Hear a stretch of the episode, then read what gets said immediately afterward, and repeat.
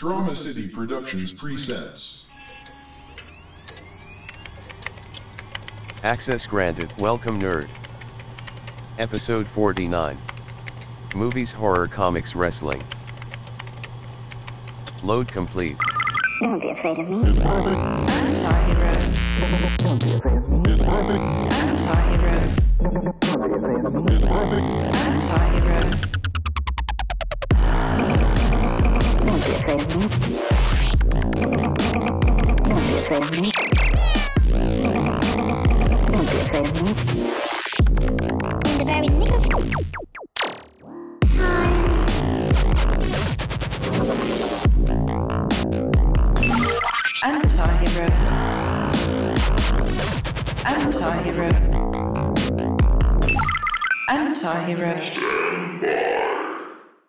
Hey, this is Christian, Hey, this is Damon. and this is the Amazing Nerd Show. Christian, we got a little trailer that dropped this week. Just a little trailer. Yes. Not Avengers 4. No. No. But, but, we got the Captain Marvel second trailer, yes. right? Um, thoughts, Christian?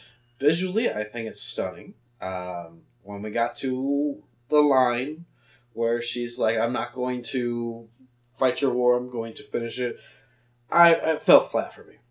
Um, personally, uh, Okay. I didn't like how it was delivered. Uh, I, and I hated the line in general. But I don't think that's indicative of the entire film whatsoever. I feel like I just because I haven't seen her in that character role yet.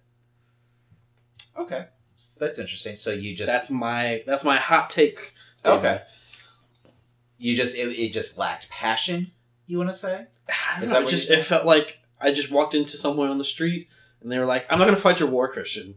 I'm going to end it. Your And delivery might have actually been a little better there. Um, yeah, I could see that. It did feel a little flat. Um, it definitely didn't give you chills or anything like Yeah. that. But I mean, it's kind of out of context too, so it Sure. didn't bother me that much. But yeah, it did does feel like a huge line, but the delivery is a little lackluster. So, And I um, love her as an actress completely. I've seen her work like works throughout films. I think she does great. You know, with Captain Marvel as a character in the comic books, like she's fucking she's like this no nonsense, you know, take action kind Mhm. of character. And I don't know if we've seen that yet in any, any of the trailers, but we're not seeing that much of her Yeah. in the trailers. You know, it's just kind of like different visuals and everything like that. There aren't many like, you know, big like dialogue scenes yet. Um, you know, I, I feel like even especially I mean there was more so in this trailer. Like that first trailer was hardly anything. Mm. Um, so maybe that's to come still.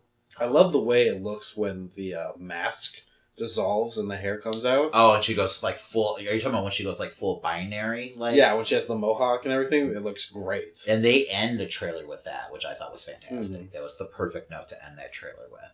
Um, I was happy that they also started with the old lady immediately attacking because there's been I, I See, don't know how you many know, that- podcasts I've listened to, how many people I've heard just like so confused by that. I was annoyed by the fact that they started that off because it felt like it was a direct reaction to the fact like people being so confused by you know her decking the old lady on the Mm. train. I was like, really? I mean, you can't just let people just have it. Like it's come on, people. Google, you know, give me a fucking break. All of a sudden, the old lady's doing fucking kung fu on the train and shit like that. It's Mm. like we don't actually see her turn into a Skrull. Though. No. Uh, but yeah, yeah. I, I felt like, oh come on, you know, you don't need to fucking, you know, force feed these people, you know, what the hell, everything that's going on. Leave some shit up to the plot, I, I guess to the movie. there were so many people that were just so like like what the fuck is going on? Why is she hitting an old lady? See, that makes me feel like she's just more of a badass. Like, if I didn't know, like, I'm, I'm down. they for missed a, they missed a chance there with um Fuck Nick old people. Sorry. Okay, they missed a chance there with Nick Fury petting the cat. That could cat should have been a fucking Skrull. Well, that cat's not, that cat's an actual alien though. Oh, okay. So that that's going to pay off in the end. So in the comics, the cat's name is Chewie. Um, in this, the cat's name is Goose, playing off the whole like Top Gun thing that they Mhm. got going on. I'm sure There better be like a Um, Top Gun clap scene. there probably is. I'm guessing.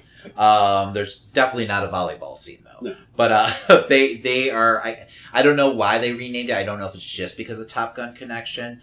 Um, because obviously it's Disney, they could totally use Chewie if they wanted to. Exactly. So, but yeah, no. Um, it's like an alien. It looks exactly like a cat, except it like lays eggs, and then its mouth opens up to this giant fucking alien-like creature, where it has like an actual like uh like subdimension or something like that living in its mouth, and all these like tentacles come out.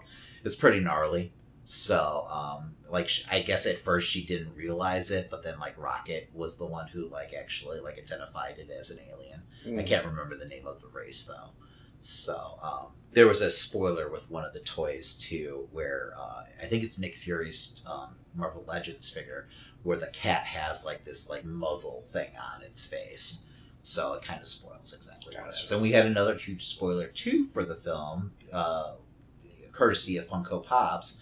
They went ahead and they gave us the character name for Jude Law's um, character, which everyone speculated that it was going to be Captain Marvel, which he's not, which is Yon-Rogg, which is a Captain Marvel like villain from the past, um, the original Captain Marvel uh, villain. So um, he's another like Kree soldier and stuff like that. Who there was some like weird love triangle going on with like between him and some other alien and Captain Marvel. So um, yeah, so that's interesting. Uh, I don't know. I would have liked to see Captain Marvel like portrayed somehow in this film, like the original. Just that you know, I thought it was going to be this whole like mentor student type deal. Um, so that's a little disappointing, but it is what it is. You know, I understand why they wouldn't want to go down that path. Yeah. You know, with the It, it seems like there'll be like elements there, but not, you know. Yeah, yeah. I'm assuming yeah, there might be a little nod or an Easter egg or something there for them. But yeah, um, but that being said, yeah, I, I felt like the trailer, like you said, looked gorgeous. I thought it was you know well done. Um, they didn't show you too much. They're Um, keeping it mysterious, and I, I, like that. I, I like that. Yeah, It seems that they're uh, another one of the Funko Pop things was that you know she's going to be going by Vers for a part of the film because she doesn't know her actual name. She only has a part of her dog tag. okay, So okay, that's cool. That's cool. I like that. There's a little mystery there. Um, you know, we're gonna get like through this like journey with her by the end of the movie. I'm wondering how they pull off like the whole binary thing though with her. Um, you know, in the comics, they she gets those powers like that upgrade of her Mhm. powers from the Brood, which is basically um, uh, alien creatures. mhm. Um, they're like rip-offs of xenomorphs, basically. You know, Marvel's version of xenomorphs. So, um, but yeah, they somehow I don't know if they're doing experiments on her or something like that, but they basically end up giving her these like cosmic level powers, um, where she's usually kind of like a class fifty like character in like power, which is like around like thing or something. But then when she goes binary, she's like class 100, like Thor level, when Thor is like, you know, got his complete got on, you know, no hammer, lightning, flashing, everything, like we Mhm. saw in like Ragnarok. So she is literally probably the most powerful like Marvel character. Um, so she's pretty impressive. so we'll see, you know, if that comes to play, Yeah. you know, and how they utilize that. So, but yeah, no, I'm like I said, man, I I can't believe this movie's only like four months away, really, at this point. So, um, and then we've got Infinity Wars, yes, you know, which we might get a trailer for this weekend. we'll see. Do you It's- think they're just laughing? Oh, like yeah. in Marvel headquarters right now, like fucking, because there seems to be a new rumor every day Hmm. about that goddamn trailer. So supposedly it was supposed to drop today, but unfortunately, with you know the whole like uh, funeral for uh, President Bush, they postponed it, and now it might be Friday. I wouldn't be surprised if it was like January first. They're like, hey, everyone thought we were doing it in 2018. Yes. We'll do it the first day of 2019. or like Christmas Eve. exactly. Um, I think what I think one of the Alien movies recently like dropped their trailer on like Christmas Eve or something like that. Hmm. So just like whenever we feel like it, you know, They don't. They don't Kevin have to play Feige's like, "Push the button." rules. release it, let the people have it now. Um, so yeah, it's it's crazy, but it's a great way to get the internet Hmm. buzzing and more excited, I guess. But looking to the future of Marvel projects, uh, we also have a new character announced. That's right. This is going to actually be our first Phase Four character. um, we are going to be getting the master of kung fu himself, Shang Chi, um, getting his own movie. They already have a scribe aboard. Hmm. They're looking for a uh, a Chinese like director. Um, and there are it looks like it sounds like they're already auditioning um, actors right now. So um, pretty cool character. I don't know if you know much about Shang Chi. Not too much. Uh, he did appear recently in Domino. He was training pretty much Domino to fight. Uh, He trained Spider Man also. I Mhm. think there's another char- character here or there that he trained. Um, I guess he's uh, he's taught Captain America a few things here and there. He's supposed to be the greatest martial artist in the Marvel universe, um, and that's even with like Iron Fist running around. hmm. So, uh, from a young age, his father, who happens to be Fu Manchu, uh, trained him to be the ultimate assassin and to be his like right hand man. But then uh, Shang Chi had ideas of his own and uh, rebelled from his dad and is now his like sworn enemy. So, um, I really didn't know much of this character until Hickman, um, in his last Avengers run, picked him up and made him part of the team. Um, pretty cool character though. He was, I think he was part of the Secret Avengers 2 right before that, which was probably also Hickman. I have to look that up. But um, anyway, uh, he was a badass character. Like they gave him, like Tony Stark gave him like some upgrades or something like that. I feel like he had some kind of weird Mhm. wristbands to like you know power him up so he can like fight As aliens or shit like that. Right um, but he was a fun character to have him like as part of the team and everything. It's Mm. someone that you would not expect, especially Hickman's team, which was just like all the badasses who ever been a fucking Marvel, you know, Avenger. Um, but yeah, so um, I don't know. I, I'm glad that they're doing that. I mean, you know, it's about time that you get like a Chinese American hero, like you know, Mm. on film because there aren't any, you know, um, and there's too few and far between in like Marvel comics. So um, I don't know. I'm excited to see it. This is a, a way to have a really like fun, action packed like kung fu movie, Marvel style. You know, so And if it does anything like we've seen with like Marvel Netflix, you know, the way that they've done their action sequences with hand to hand combat with Daredevil, we're not talking about Iron Fist. yes, I was about to say. with Daredevil Don't say Iron Fist. Hopefully, they learn from Iron Fist. and parts of Iron Fist season two. Um, hmm there's there's a lot there's a lot to be desired there and a lot to be loved as well. Do you think they actually bring him into the Avenger fold? Because it feels like Um, that's how all these movies work out. If it's a full fledged film, yeah, I think it's like if it's not like something that they, they make and it goes straight to the service. oh, it's something that goes to the big screen. it sounds then- like it's supposed to be big screen. Yeah. yeah, I absolutely think they bring him into the team. yeah, yeah, it makes sense. So If not And it- as a side, like maybe even like maybe if they don't put him as the main, like maybe give him like an Ant Man type role. I don't know. where he's more of a like you know side character. Hmm. Um, yeah, I could see that. You know, I do feel like that formula is going to eventually hurt them. That they introduce these films just as like a vehicle to get them to like the next Avenger film. I think the only thing that hurts them right now is if they, they continue the same origin story formula. I, I would rather them do it differently. Like give me something different point of their life or show me that in a different way. You're saying don't open up with the origin. Yeah. Okay. That's the only thing that bothers me. I I'll, I'll see that shit all the time for the rest of my life if I want. Like just yeah, like we don't need to Introduce, s- introduce, introduce. Give me a team mo- movie, and that's I'm fine with it. That's that makes me happy. But Well, and I guess it's gonna be kind of changed because now we got the Black Widow film coming. Mhm. You know, after she's been in like a slew of you know Avenger movies at this point, so we know that character well. So we don't necessarily need to see her origin per se. So I mean, that's I think gonna be a there's there's so much still to do, and so much that they have they have such an open board at this point. They're regaining all their properties. They're really like I feel like the next few phases of, or whatever they do next for Marvel is going to be something completely different that we haven't seen. It's interesting that they chose to announce this character Mhm. first too. I wonder what's behind that. You know, um, I wonder if it's just with like the success of like you know Black Panther and everything. You know, seeing that there is this like thirst out there for these like minority characters to get finally some big screen recognition out there. Um, you know, that they felt like, okay, let's let's go full on board here. You know, we're getting Captain Marvel, you know, this year and everything.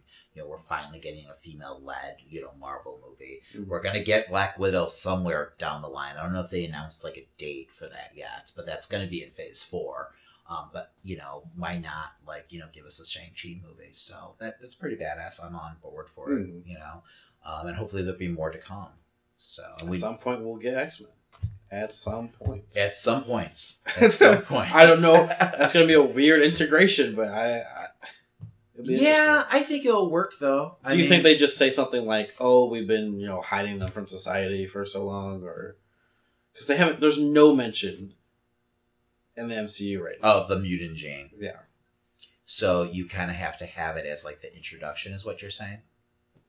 So Ah. that like all of a sudden they're But I would I wouldn't want it to be like, oh, the mutant gene just started now. I would want it to be like that they that these characters or- have to live in hiding Yeah. because of it, or maybe like Fury knows. You know, Fury knows everything. yeah, so, there's a lot of shit that happened before the Avengers that we've seen. Yeah, I So- mean, yeah, I mean, I don't know. I think there's a way that they can do it where they don't have to say, "Oh yeah, these characters have been running around in costumes for the last you know five six years and no one's talked about it." It's a big country. Yeah. Not everything has to fucking happen in New York. I guess, but it does. At least in the MCU. Uh, but yeah, no, I don't know. I- I'm curious to see where they go. I mean, maybe I think they were the Russos, and this is just the Russos fucking with people. They were kind of teasing like the Secret Wars storyline. Hmm. Um, Well, they said know, that they would they would sign on to do the, another film if it was Secret Yeah. That was their wording. Yes, there, there's a they do everything with a purpose though. They Hmm. wouldn't fucking throw that out there unless there's been like talks about it. But maybe they use the Secret Wars to like introduce the X Men and those characters because you could. I mean, it would make sense. You know, just it'd be a good introduction for characters like that. You know, um, with the Beyonder, who's this cosmic being, like putting together all these like you know heroes to do battle, and I think the Battle World is actually the name of the Hmm. planet. So, um, Well, just I hope that's something that they build up to rather than it being Oh. like the next. they'll be like phase five, you know, like at the end. So, And I wouldn't mind seeing you know another director's vision of what they could do with the Avengers after after the fourth film. I, I, don't need them being the be all end all for. I think they need to have another movie like Civil War also in between, Yeah. where they can they could introduce characters like the way they introduced like Black Panther and Spider Man into the world without having to have like their own solo movies first. So it's kind of like an in between, like where you introduce them, get to know them a little bit, and then maybe you do a solo film, or you just go straight into the Avengers after that, you know, and then if you know they're successful, hmm. then they get a solo film. You know, maybe you know reverse everything, you know, go backwards. So I, I think that'd be a fun way to do it because you don't. Yeah, you're right. It, it becomes too formulaic to like keep on like you know you know okay solo movie, you know then an Avengers movie. You know, maybe you know show up in a few other movies. You know, Mhm. as just kind of like a little cameo. I did like that when they originally announced that they were like the next phases they would start to integrate characters into each other's films more. I did kind of like that they're gonna like buddy up people. But don't you feel like that's been happening? not Well, like Not Civil, the- like the Captain America movies, you know. I mean, I guess it's characters that don't really who didn't exist, you know, Mm. outside, like you know, like Falcon, you know, Bucky, but like Black Widow has been a big part of Captain America's movies, um, and she was part of was it Thor that she was in? Oh no, Iron Man. Yeah. She was in Iron Man two, right? yes. Um, so they kind of do that already. Hawkeye, right, was in Thor. Did he? Pop Yeah, up he in was Thor? in the first Thor. Yeah. So I don't know. I feel like they already do stuff like that. You know, Civil guess- War is kind of I feel like the template Mm. for like how to introduce a character into like, you know, this universe without them having to have a full on, you know, solo film at first. Um, I think that that's a great way to go. It's just trying to find another Civil War. Like you, that's kind of you know Do Civil War too. no, not the comic book version. Yeah, they could do their own version. a better version of it. Yes. I hope so. oh Um, god, the ones that don't involve Inhumans for crying out loud. But I'm so sure that that Captain, not Captain America, fucking um, Tony's going to die. So that's yeah, a- we'll see. Now there's rumors that Captain America might actually live. And that uh, Chris Evans isn't done with the MCU. Fine with me. So I'm fine with that too. Um, I'm hoping that maybe they follow kind of the comic book road. Would you though. would you want would you want them to do Secret Empire? Or No, like better they'll they time. won't they won't touch Secret Empire. You know, it was such a critical flop. I, I feel like they'll stay away But from it. that's such a cool story concept. It Having is- Cap be turned evil, but like secretly working behind this entire time to bring Hydra to the forefront. I don't know. I think that would be an interesting story. the mainstream public would shit all over that. Yes, it would be an interesting story if done right. Um, and you've got to have it end with Captain America being Captain America again. But I, especially now with the way the country is and everything like that, oh man, people would go fucking ape shit over. I'd enjoy it So- as a film. If it's done right, if it's done better than the Mhm. actual Secret Empire, because you know that went to shit quickly. So, you know, I enjoyed the book leading up to it. The Captain America book, you know, was well done, Mhm. but then you know the event just did not live up to it. So I feel like they got cold feet at the end. You know, where they real. I mean, God, we've discussed this enough on the fucking podcast. But anyway, um, we'll see if they fuck around with the formula, though. You know, I hope they do to, to keep it interesting because it will get stale. I feel like after how many years in, you know, what we're ten in, yeah, man. Ten We're past ten. ten, right? Yeah, we're past ten. Yeah, they need to change it up a little. So, but yeah, yay Shang Chi, right? Give me a Moon Knight movie. That's what I want to fucking see. Give me something dark. well, with Shang Chi, I think that's that's easy now if you want to. Why- not that they're why do you not say that they're connected. I'm saying like as a character to pull out Yeah, I- because that's the same level for me. I wouldn't think you'd pull Shang Chi and and not pull Moon Knight at some point. I just want to see like the whole like you know quote unquote Marvel Knights characters get explored, you know, on the big screen. That's really what I want to see. I think you'll get them explored, but on the Disney service. I don't know, man. I don't know if they go that route because it feels like that Disney service is going to be staying like PG thirteen at most. So I'm not sure if they're going to go that route. And speaking of news, uh, while we're in between episodes, Daredevil Yes. got canceled. Um, I think it's like not a huge surprise, unfortunately. We kind of saw the writing on the wall, but I mean, from what everyone's been saying about the third season, it might have been like the best of the series. Um, it's really disappointing. Yeah. So um, I, I just I don't know where they're going. Uh, it sounds like it was the ball was in Marvel's court, and they kind of forced Netflix hands, from what I'm understanding. You know that you know they were just you know playing hardball with them, negotiating wise. Maybe to the point that they didn't really want Netflix to have these characters anymore. So I wouldn't be surprised. Um, there's always been some weird division between like Marvel TV, TV and and movies, you know yeah. the movies. Uh, it just seems like Feige's never been too impressed with what they're doing on the television side, and maybe he wants to be more hands on with it. And we're kind of seeing what's happening now with the streaming service, with all these new shows being announced, with Feige like directly involved with them. And that's gotta piss off the other guy. It- I don't remember his name right now, but Yeah, no, oh, absolutely. Because I mean, and as a fan, we've been told the entire time, oh, it's all connected. Mhm. Not really, right? It it really hasn't been. So, and all they had to do was drop a few names here and there, or just one little scene, a little cameo, or even like an end credit scene, and everyone would have been happy. But they never went full on board, you know. Um, and it's unfortunate because I mean, God, I love fucking Charlie Cox's Daredevil, you know. But I feel like now, if Feige is going to use those characters, he's going to recast everyone and just act like the Netflix series never happened. I really feel like that's the direction that they're going to go.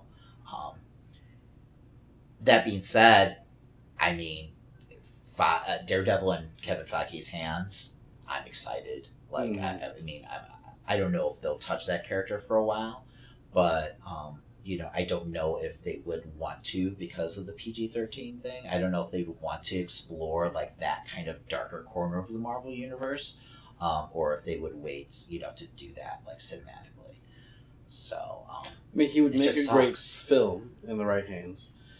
But yeah, I just I didn't watch season three, and now I feel like I'm gonna watch it and just be depressed the entire fucking Mm. time because I know this is it. I was like halfway through and you sent me that message, and I'm like, fuck.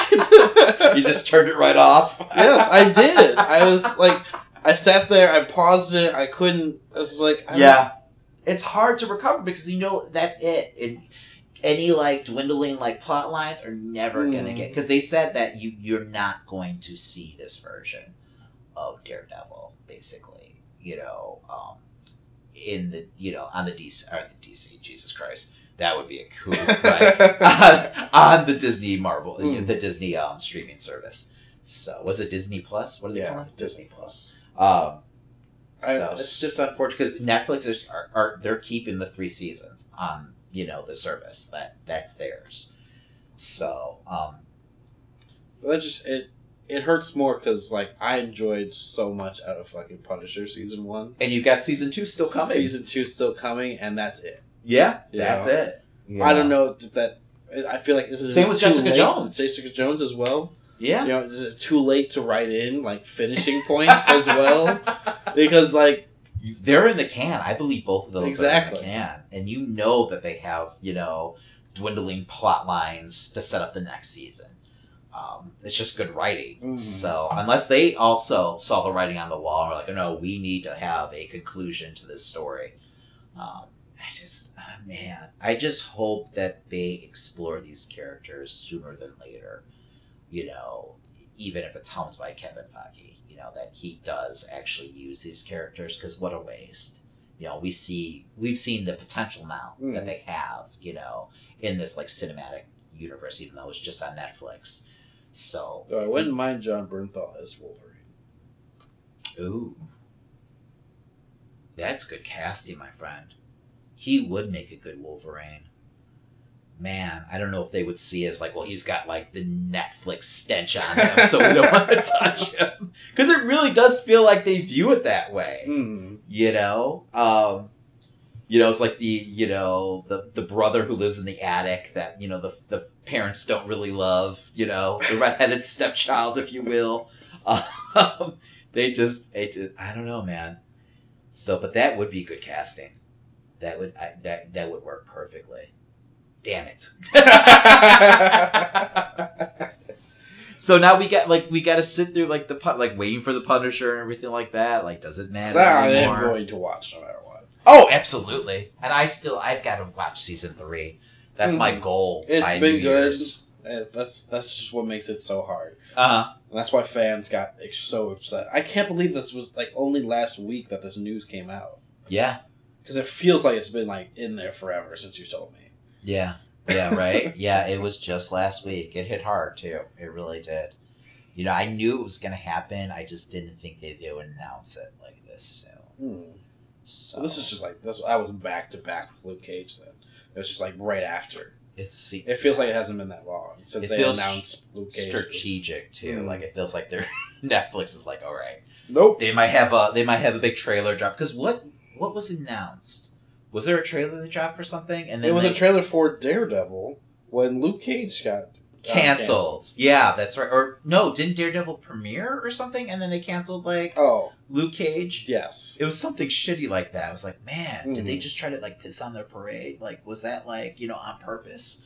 So It was it- like the same week at least. yes, it, it it felt like it was purposeful. You know, like okay, you know, we're not Soften friends anymore. We're breaking up. All right. Well, we, we have to cut off Marvel because we could talk Marvel all day. Uh, we're gonna get to some comics later, but we have some horror news to talk about with We- Doctor Sleep. Doctor Sleep. Uh, what do you know about Doctor Sleep, my friend? Uh, little to nothing at this point.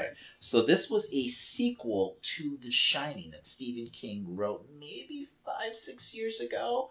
Um, it was well received critically. Um, it is following an older Danny Torrance.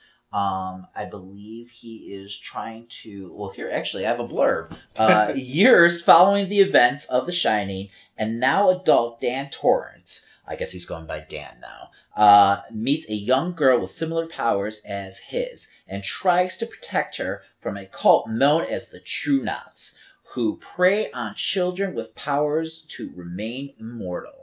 So, completely different story than The Shining. Um, but I guess it's been very well received. Um, you are going to have a Ewan McGregor playing this character uh, of you know the older Dan Torres. Um, you know, and uh, apparently this movie just wrapped. I had I, I heard about it. I didn't know that it was like full on production Mm. being shot. So um, that's pretty exciting. Um, I'm, I'm curious to see where they go. Now, this is not going to be like a direct sequel to Shining the movie, uh, Stanley Kubrick's movie. This is going to be a direct sequel to the book, you know, which is quite different than the movie that was shot. So, like, um, the chef, and I can't think of his name, in the movie ends up dying, you know, by, you know, Jack Torrance's hands. But in the uh, book, he actually survives. So he's actually going to be part of this story. At least he is in the book, and maybe they Mm. wrote him away because they thought he was too confusing to have him still around. But um, yeah. So there's going to be little different like nuances and everything like that. But it's pretty ballsy, you know, to come out with a uh, sequel to The Shining like 40 years later. So Do you think that they will angle the film as a sequel? though? Do you think they will try to keep it as a standalone film as much I as think- possible? they would be smart to stay away from that. Mhm. you know like maybe it's something they just kind of briefly mention but you know not really go into it because i think then it will like askew the way people view it if they you know because that that will heighten people's expectations right away so um, if they feel like okay we've got a movie that can stand on its own we don't need the shining to like promote this then maybe they stay away Mm. and stephen king's name is you know huge as always you know at the moment Well, yeah, it's good So- right now, especially after it. So Yes. So I feel like they don't really need to use The Shining to promote Mhm. this. But, you know, everyone is going to, like, at least, you know, all the websites are going to be saying direct sequel to The Shining, um, whether or not they use that in their press. Um, so I, I'm excited for it. You know, Ewan McGregor's awesome. Um, the director is Mike Flanagan, and he's super hot right now. Um, he directed Oculus, Hush. Um, he did a lot of the directing on Haunting of Hill House, which I have not seen, but it's huge right now on just getting Netflix. tons of buzz. Yes, yes. So I have to check that out. That's another you know series I want to check up at the by the end of the year. Um, he also did uh the sequel to the Ouija, um, Origin of Evil, which I actually really enjoyed. I thought it was a lot better than the The first first one, one right? And then he did um a critically acclaimed um Netflix movie called Gerald's Game, which was also a Stephen King story. So um yeah, I'm, I'm excited, man. It, it really it it sounds like a cool concept, you know. Um, I don't know. I don't know. It seems like we're going to be getting a lot of good horror in the next Yes, like, couple of years. God. And then, uh, speaking of which, um, coming uh, in 2020 May, uh, we are going to get a sequel to The Quiet Place. Um, we don't know if John Krasinski, I hope I'm saying his last name right, Jim from The Office, if you will, um, is going to be directing but he is writing it and producing it. Um, and then we've got a few details coming out for it. Um, recently, they're saying that is not a like direct sequel to the original. That's going to be taking place somewhere else in the world. Um, people reacting to the events that are going on, which I think makes perfect sense. Um, if you've seen that movie, you know it doesn't really lead itself to a sequel. I mean, I guess there's a world where you could kind of follow the mom and the daughter, but it, eh, I don't really Mm. want to see that movie. so um, they're they're saying to look upon it as like more of like a second book than like a direct sequel, like another It's fine. When you when you create like a world like that, you want to see what else, you know, what could possibly be happening over here. Yes, what's, you know, exactly. How people are reacting. What was so fun about A Quiet Place was like how people were dealing with that mm. situation. So it'd be cool to see like how another set of people are dealing with the situation. You know what they're doing to survive. It leads you up to a like a lot more possibilities for franchising and doing any other types of films. With I just don't want any kind of origin story for these aliens. That's my big fear. You know, leave it a mystery. Like I that's, don't. that's usually like know third or fourth film. you know, Yes, where- when they just kind of run out of ideas. Yeah. we'll get there. We'll get there sooner than later. But you know, for right now, you know, um, if this sequel's gonna work, just stay away from an origin story. Hmm. I don't need to see them crash land on Earth or anything like that, or some weird lab experiments, whatever. You know, I just you know just have it, you know, kind of the same formula with just different people Hmm. and you know, I'm fine. I'm cool with it. So, um, that movie just works so well, you know, on so many different levels. I, I don't know, man, because I actually rewatched it recently when it came out on Blu-ray. I was like, man, I think I like it more the second time I watched it, which I was surprised by because I thought, you know, it really was more about the theatrical experience, you know, with the sound and everything like Mm. that. But I was like, man, I really dig this movie. Um, I still need to watch it myself. I've got surround sound speakers at home, so Yes, no, this is the perfect movie to kind of like Mm. really, you know, utilize that kind of technology. So I do not have surround speakers at home, unfortunately. So, but um, anyway, so that's exciting. So that's May 2020.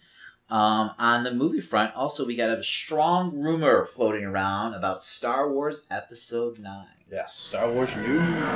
Yes. Um, we are hearing, and this is from some random Reddit user, as always, who I guess was part of some kind of, I don't know, meeting that they did with like Disney.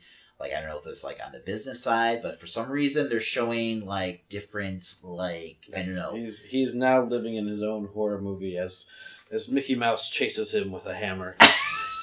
he just brought out news for Star Wars. And they will track him oh, down. Oh, yes. They will track him down. but I guess some kind of business expo, but for some reason they're showing kind of like designs for episode 9 or something like that, like character designs, but something that they focused on a lot was the Knights of Ren supposedly.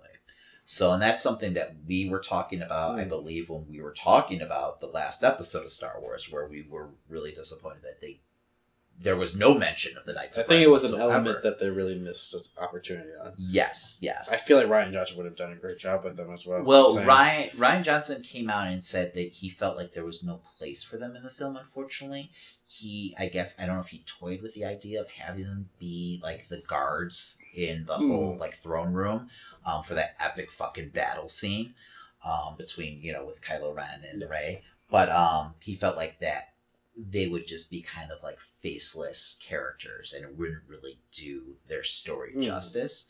So now that JJ has picked up the reins again, you know, and those are his characters that he created in that storyline, um, it kind of makes sense that they would dive into it more. And it, you know, you've got a Kylo Ren who's fully in charge of the Empire, so, um, or the New Order, if you will. Unless they just morphed into the Empire again, and it would make sense since he's such a fanboy. Uh, but to have, you know, Yes. his people around Just as long as it's his not- crew. you know, just as long as it's not forced, you know, make it make them important parts of the story. Have them egging him on, making him like more of the villain of the story, or something like that. Or I guess they'll probably come out to be. I, I'm assuming, and this is all speculation. Kylo Ren turns good, and he will have to fight the Knights of Ren. But make them something of an enemy. Of Make it something mean of a something. force. Mean something. Exactly. I I think that's what we are kind of talking about before. We feel like Kylo's going to turn turn face here. Yeah. You know, by the end, you know, like a good Skywalker. Mm. So, uh, but yeah, no, I could definitely see them used. You know, and it makes sense that you know Kylo would want some loyal people around him when he's got a sniveling rat bastard Yes. like Hux running around. You know, who's obviously probably trying to overthrow him left and right. So, um, if he's still around at this point, you know, so because I'm still speculating this is a couple years into the future. Do you think Matt Smith will be one of the Knights? Matt Smith. Oh, the um, what's his name that was yeah, announced? he was announced. Mm. Um, he's older, right? Yeah, he's like uh, 30. I I always picture them younger, like They're they're, kind masks. of they're a little younger than yeah, but you know he's gonna want to be unmasked. They're not just gonna have him, you know, Hmm. Boba Fett, you know. Um, He's got a young face. I guess. I guess. I feel like they need to look younger than Ren. And this is just me, once again, speculating. But I feel like there are people that, like, you know, Kylo was able to, like, kind of manipulate and that, like, looked up to him and everything. Um, that's just me, you know. So I have no idea what the fuck I'm talking about. I was not at the business expo. Mm. I did not see any fucking, you know, um, art or anything like that. So who knows? But and this is just coming from a random Reddit user who I I mean that's where it seems like all the big news breaks. Yeah, nowadays. another thing that was circulating around on Reddit was that, I mean, they keep mentioning it. It's the end of the Skywalker saga completely. There won't be any more focus on the Skywalkers going on. And it's leading to a lot of people to question what is the Skywalker saga at this point. Mhm. Mostly because, you know, these last three films hasn't necessarily been about them other than Kylo being a Skywalker. Mhm. Which. I mean, he's a big part of the film, so it is I part of the legacy, regardless if they want it or not. Hmm. It is part of the legacy. Um, I don't know. Uh, who? Someone came out once again, random article, but uh, someone was saying that they do really it's they serve Leia's character well in this, where That's you know they give her the proper closure um, that she deserves. So that's nice to hear. Is it true? Who the fuck knows? Mm. You know, I can't even remember. Oh, I think it was um, it was Oscar Isaac actually who came out and said it. So what does that mean? I but I mean, we'll see. We'll Mm. see. I'm fucking nervous about this film. I'm not gonna lie though. I'm really nervous Well, what's the main thing that you're nervous about? that it's gonna suck. Especially since it's the end of this trilogy, so it's got to end on the right note, man. Hmm. You know, um, I still stand by, uh, you know, the last movie. So, you know, I thought The Last Jedi, it has its flaws and everything, but overall I did enjoy it. Um, but at the same time, I feel like there's just so many, like, plot threads that need to be tied up. I'm just worried that they don't have enough movie to Mm. do it. So, um, especially if this is supposed to be like closure for the Skywalkers and everything, you know, which could be just, you know, also speculation. Um, it just, it's just, a lot. That's a lot. I know. I'm just afraid that they're going to try and make it also closure for Rey. Oh, they don't. Rather than- I don't. That would be a mistake. Hmm. And I think they're if this movie does what they think it's going to do, I feel like this is just going to be set up for her story, you know, and maybe kind of like not having to deal with that Skywalker legacy anymore, and just kind of having her be the sole like focus of that movie. Mhm. If they do it right, I feel like that's the way to go. So, and I mean, I know that's like blasphemy, you know, because you know, obviously the Skywalkers are Star Wars, but there's just so many directions and so much I It's love about the universe. universe. Exactly that they they can you know cut ties at least for a trilogy, and then they could come back to them. You know, they won't be gone forever. Give me a break. At this point, I'm happy to explore the world. yes, Rather than deal with just their main narrative And with Skywalkers. with all the you know the the streaming shows that are going to be coming out and Mm. everything, it seems like we're going to get that. It really does because we've got multiple shows at this point. Um, you know, what- is it three? I think it's three, Yeah. right? Because we got Favreau's, we've got the Rogue One show, and then there's someone else who's doing it, right? Uh, the Game of Thrones people, right, are doing something. Yes. So I mean, we got three fucking shows. But speaking on of uh, speaking of Star Wars, didn't you check out the animated series? I did. It was fucking awesome. Is it? Too short though. they're literally like a minute long, and I don't know if they were just like kind of you know setup episodes. So I believe they released about six or seven of them, but I just wanted more because I love the animation and the style, and they are using the dialogue from the films, Awesome. so it's pretty cool. Now, are they- cool. Have you noticed if they release them in order or they just kind of like piece no, they're piece just here? they're all over the place. Okay. And the story wise, they're all over the place. You know, we get introduced to Vader, we get introduced to Chewie and um, Han, and then we get introduced to Leia. So and so, so I guess it's mostly New Hope.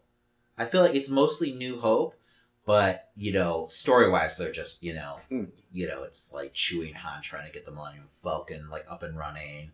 Um, it's Vader, um, you know, uh, boarding, you know, the rebel ship, um, and that whole scene where he's just taking out like rebel soldiers. Mhm. Everything's pretty fucking badass, you know. And this is on like the Disney Kids channel, so the Star Wars Kids channel, which is like a new YouTube channel. Oh, But I was like, my God, what are you about to show me? Because I thought it was like gonna go full on Rogue One, you know, like that end scene. Mhm. it's pretty close. So um, that that's awesome though. So it, it's great shit. It's fun. Uh, oh no, you know what? You do have um, uh, Luke in uh, Empire actually. Oh. They show Luke versus the Wampa, so that was pretty neat to see. Um, just great animation. Has a very like to me, it felt very like almost like inspired by like anime, Okay. um, just the style of it. Um, but it works. It really does work. So, um, and I could see kids really like enjoying it. But I just, I, I felt like they were way too short. Like some of them were like under a minute. Um, you know, at least give me three or four minutes. Get a little story in there. So maybe that's to come, you know, because I, I they've got a bunch of these, you know, um, that are going to be released soon. So, um, yeah, it's, it's exciting, but it's just going to want me to see a full movie like this. That's all it's going to do. That would be cool. I'd be down for it. Yeah. Oh, yeah. Everyone would be. You know, we'll eat this shit up. Trust me. So, um, but yeah, all right. Um, moving Okay, on. that. Do we have Uh, to else? top off the news, we had Kenny Omega having a documentary. Yeah, we got a little wrestling like leaking into the news headlines, but we felt like we need to throw it in there because it's actually going to be an HBO documentary. It's fucking crazy, right? Just- yeah, that's insane. Yeah. Um, they did an Andre the Giant documentary this past year, which was just phenomenal.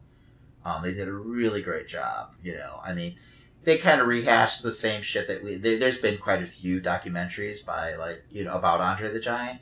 Um, they rehashed some shit, you know, but it's still so well done. You know, it's Mm. above and beyond what you know we've seen in the past. So I'm excited to see them, you know, put that kind of production behind it, like a Kenny Omega documentary. I don't know if it's by the same people, but if it's going to air on HBO, you know, it's going to be quality at least. So, and mean, this is supposed to kind of like focus around like the whole like Golden Lover like storyline and everything, and how like groundbreaking that angle has been um, for the wrestling community. So that's interesting, you know. Um, you know, but I'm sure we'll get a lot of like Kenny's story, Hmm. you know, and maybe learn some shit that we didn't know.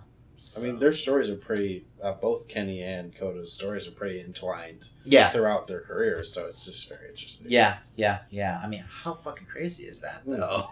Kenny fucking Omega is going to be on HBO. How big is Fucking wrestling now? DDT Pro will be on fucking HBO. that's just weird uh huh. because that's where both of them kind of started with that whole angle. Yeah, right. That's insane. That's insane. So, um, all right, man. So I think that's it for news. Yes, that is it for news, which means we're going on to comics. All right.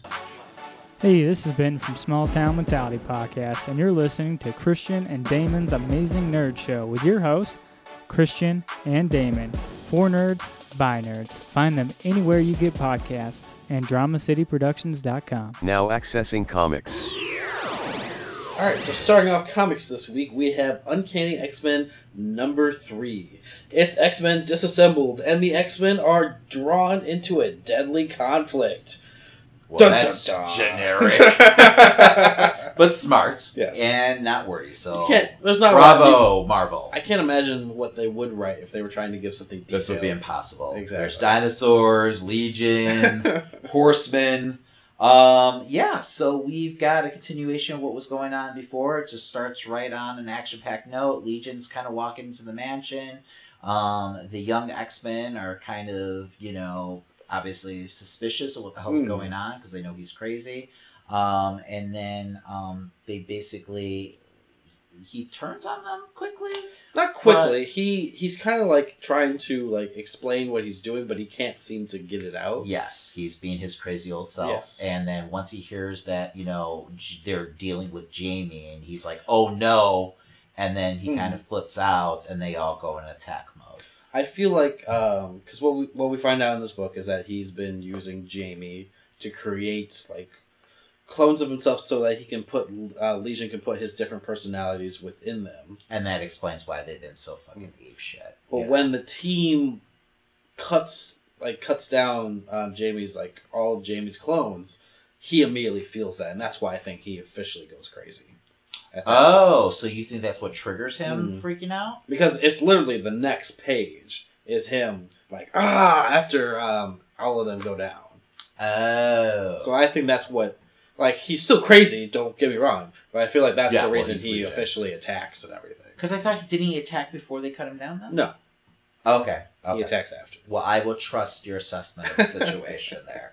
because it did feel like he kind of like just went off the rails really quickly. Yeah, he, Um, he starts hitting his head on the ground, and That's right, and then his hair goes up, Yes. and you know shit's on. So um, he goes full Legion, if you will. But uh, yeah, uh, I enjoyed that part of the book. Um, Legion's a wild card, to say the least, um, and it's always fun to see him interact with other characters. Mm. But uh, I found it interesting, um, you know, the whole like him being able to put his personas into, uh, you know, Jamie's dupes yes, that you know I, I didn't know he was that powerful but i mean he can't alter reality so i guess he can do whatever the fuck he wants right um, but yeah so it seems like you know Jean and them are able to deal with the dinosaurs rather quickly. Um, they uh, go ahead and they go and help out storm's team which is being completely overwhelmed and we get the scenario that you just talked Mm. about with you know them realizing that Jamie Prime, the original Jamie, is not there. They find him underground after they take out all the dupes, you know, which is like Jean and Psylocke, you know, teaming, up, Mm. um, which was pretty badass. Um, but then, yes, Jamie is basically able to tell them what the hell's going on. They realize that Legion's at the mansion, so they got to get there as soon as fucking possible because Legion's fucking crazy. Mm. Um, once they get there, um, they run into a new set of horsemen. Yes, the Horsemen of Peace arrive. Yes. Um, right after uh, Legion, you know, explains to Jean, you know, I tried to send you warnings that this was going to happen. He's apparently he was Which the he did. The vision. Yes. that vision that she Mm. had in the very beginning. So, um, which wasn't a great way of No. letting her know what the Right. hell was going on. Um, but yeah, so now we've got the Horsemen of Peace, right? Yes. And it's Magneto, Blob, uh, Omega Red, and, And Angel. Angel. So, um, yeah, that's interesting. I did not see that coming. I know there's been solicitations, but I didn't know what the hell it was about. Hmm. But uh, it seems like they're going to be uh, shuffling in the new era of the X Man. So, and that's uh, Nate Grey's character um, from the Age of Apocalypse. So it seems like what we're having happen here is the reverse of Age of Apocalypse. You're gonna get the Age of the X Men, and that's been you know out there already. Gotcha. So you're gonna have basically, and which is funny because they use Legion to kind of be like the harbinger of everything, which he was for Age of Apocalypse. Um, well, he kind of he's like I think I talked about it last episode where he kind of triggers everything by trying to save his father by taking out Magneto and then takes out his father. Um, you know, in a roundabout way. You know, I get well. I guess the wheels are already turning at this point, but he's trying to warn them at least. Mm. So, um, but yeah, so you've got them kind of, you know, uh, facing off with the X Men, and they decide that the best course of action to keep peace is by destroying the X Men, Yes. and they just blow up the mansion right away. Destroying all Warbringers and uh, yeah, blows up the expansion. Okay, fine. So, and we'll have to wait till next week to see what the hell happens. What did you think of this issue altogether? Um, I like that it picked up pace. I liked. Uh, I enjoy this issue for the most part. Um, I'm I'm not fully behind the Peace Horsemen, but The Horsemen of Peace Yeah. that blow up mansions. um, not a huge fan of X Man. Um, I want to see, you know, why Nate has, you know, gone down this path. You know, um, what brought him, you know, to this point. Um, it seems like reality, just reading solicitations, are is somehow going to get altered. I'm sure that Legion's going to play a big part of that. Um, you know, um, I, I want to know exactly what's the deal with Kitty though. Like, why was yeah, Jamie so focused, and Legion obviously, on finding Kitty? Uh, we last saw her with Apocalypse and the Senator, so we'll see. You know, you know, are they dead? It, has something you know horrible happened? Because he keeps on saying it's too late. Mhm. So does that alter the timeline somehow? Um, you know, so I don't know. I don't know. I, I guess I'm enjoying it so far.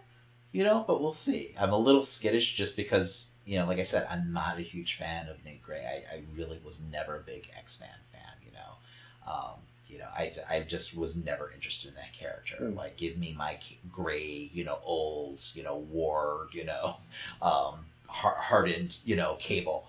So you know, Nate Grey is like the hippie version. Mm. You know, so the Horseman of Peace makes perfect sense. Um, you know, regardless of what his you know motives are. So I don't know. I don't know. It's interesting. You know, it feels like they're just kind of rehashing old storylines to a certain extent. Um, you know, but hopefully it's with an entertaining twist this time. I don't know.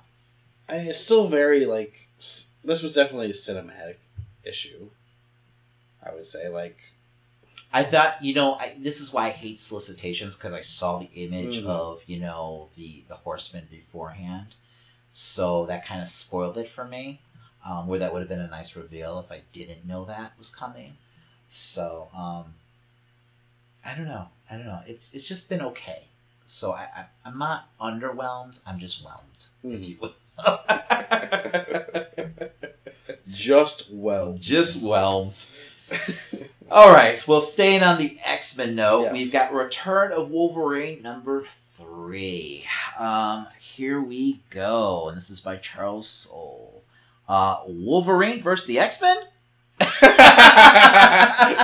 That's it. These are the best blurbs. Yes, I love it. I love it. Don't worry, we still have to read DC Drowns blurb, so um, that'll be a good half hour of the show. so, uh, what the hell happened here, Christian? well, Damon, we had um, pretty much the X Men have discovered Logan's location. Yes. uh, as we saw at the end of the last book. And Cypher has been able to get the satellites to find Logan's exact location at a city that he's going to find this uh, the woman he's with son. Yeah, uh, Jean keeps saying how she can't technically track him because of his you know mental blocks that he has inside of his mind. Which is, uh, you know, that that's an Hmm. ongoing thing, so that makes sense. But um, even though they've had, for some reason, they've had you know threats that they will kill young mutants before birth, they still decide let's go hunt him down. Yes, they do. Yes, they do. Uh, that threw me off, but whatever.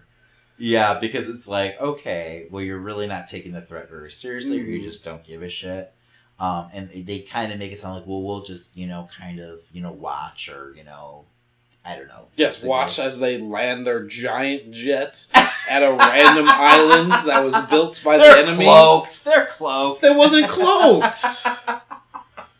yeah, I guess you're right. But well, anyway, and like, uh, yeah, and it's it's that yeah that whole city is built by that company. What's the company's name? Uh, it's a weird name. Who fucking cares? Whatever. I- Anyway, it's built by It's Persephone. Persephone's company, who's you know she's working through, I guess. But yeah, so they're tracking Wolverine. Uh, the people who all live, you know, in that community turn on the X Men right Mhm. away. Jean keeps saying that their minds are hollow. So yeah, she she can't. can't sense them or do anything to Mhm. calm them. Um, so they're just starting to attack them. Um, the woman with Wolverine is like, you know, Wolverine says, "Well, I got to go help those people," not knowing fully who the X Men are at that Mm. point. He goes and he's, you know, we get that scene of like basically his mindscape where he's like unlocking, you know, memories from his past. Um, but it seems like he's being manipulated somehow by like a false memory, if you will, because the Wolverine that he's like talking to in the cell is the Berserker Wolverine, um, which is weird that he would choose that one. So um, I'm wondering if there's like an outside force, you know, um, you know, causing him to make these choices. Mhm. But so, yeah, Wolverine is ready for blood at this point, you know, to protect these people. Um, he does the, the that entity does let him know that no, I know some inside secrets about these, you know, characters. I know how to take them out. So, which is scary as all hell because you know Wolverine could take out the X Men Mhm. if he wanted to.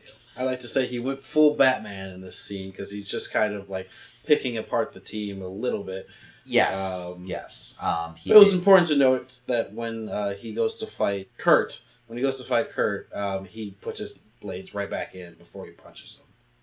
That is true. That is true. So maybe that's another part of his consciousness, you Mm. know, getting him to pull his punches a little. I had to read that panel twice because I thought he just stabbed Stabbed him directly in the face. forehead. I was like, what oh my the- god! What book am I reading?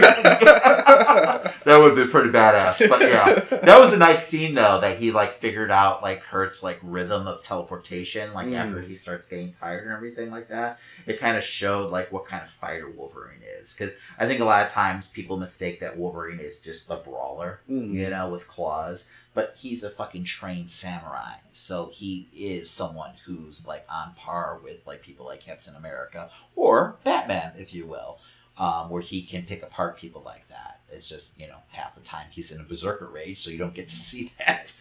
Um, but yeah, uh, I thought that was kind of neat. Um, and then it ends with uh, Wolverine cutting Iceman in half. So how about that? kind of cool. Anyway, Yeah, right. I'm Uh, not a big fan of Bobby. he's- he'll pull himself back yeah. together. Um, but anyway, so I, I liked it. It was pretty badass.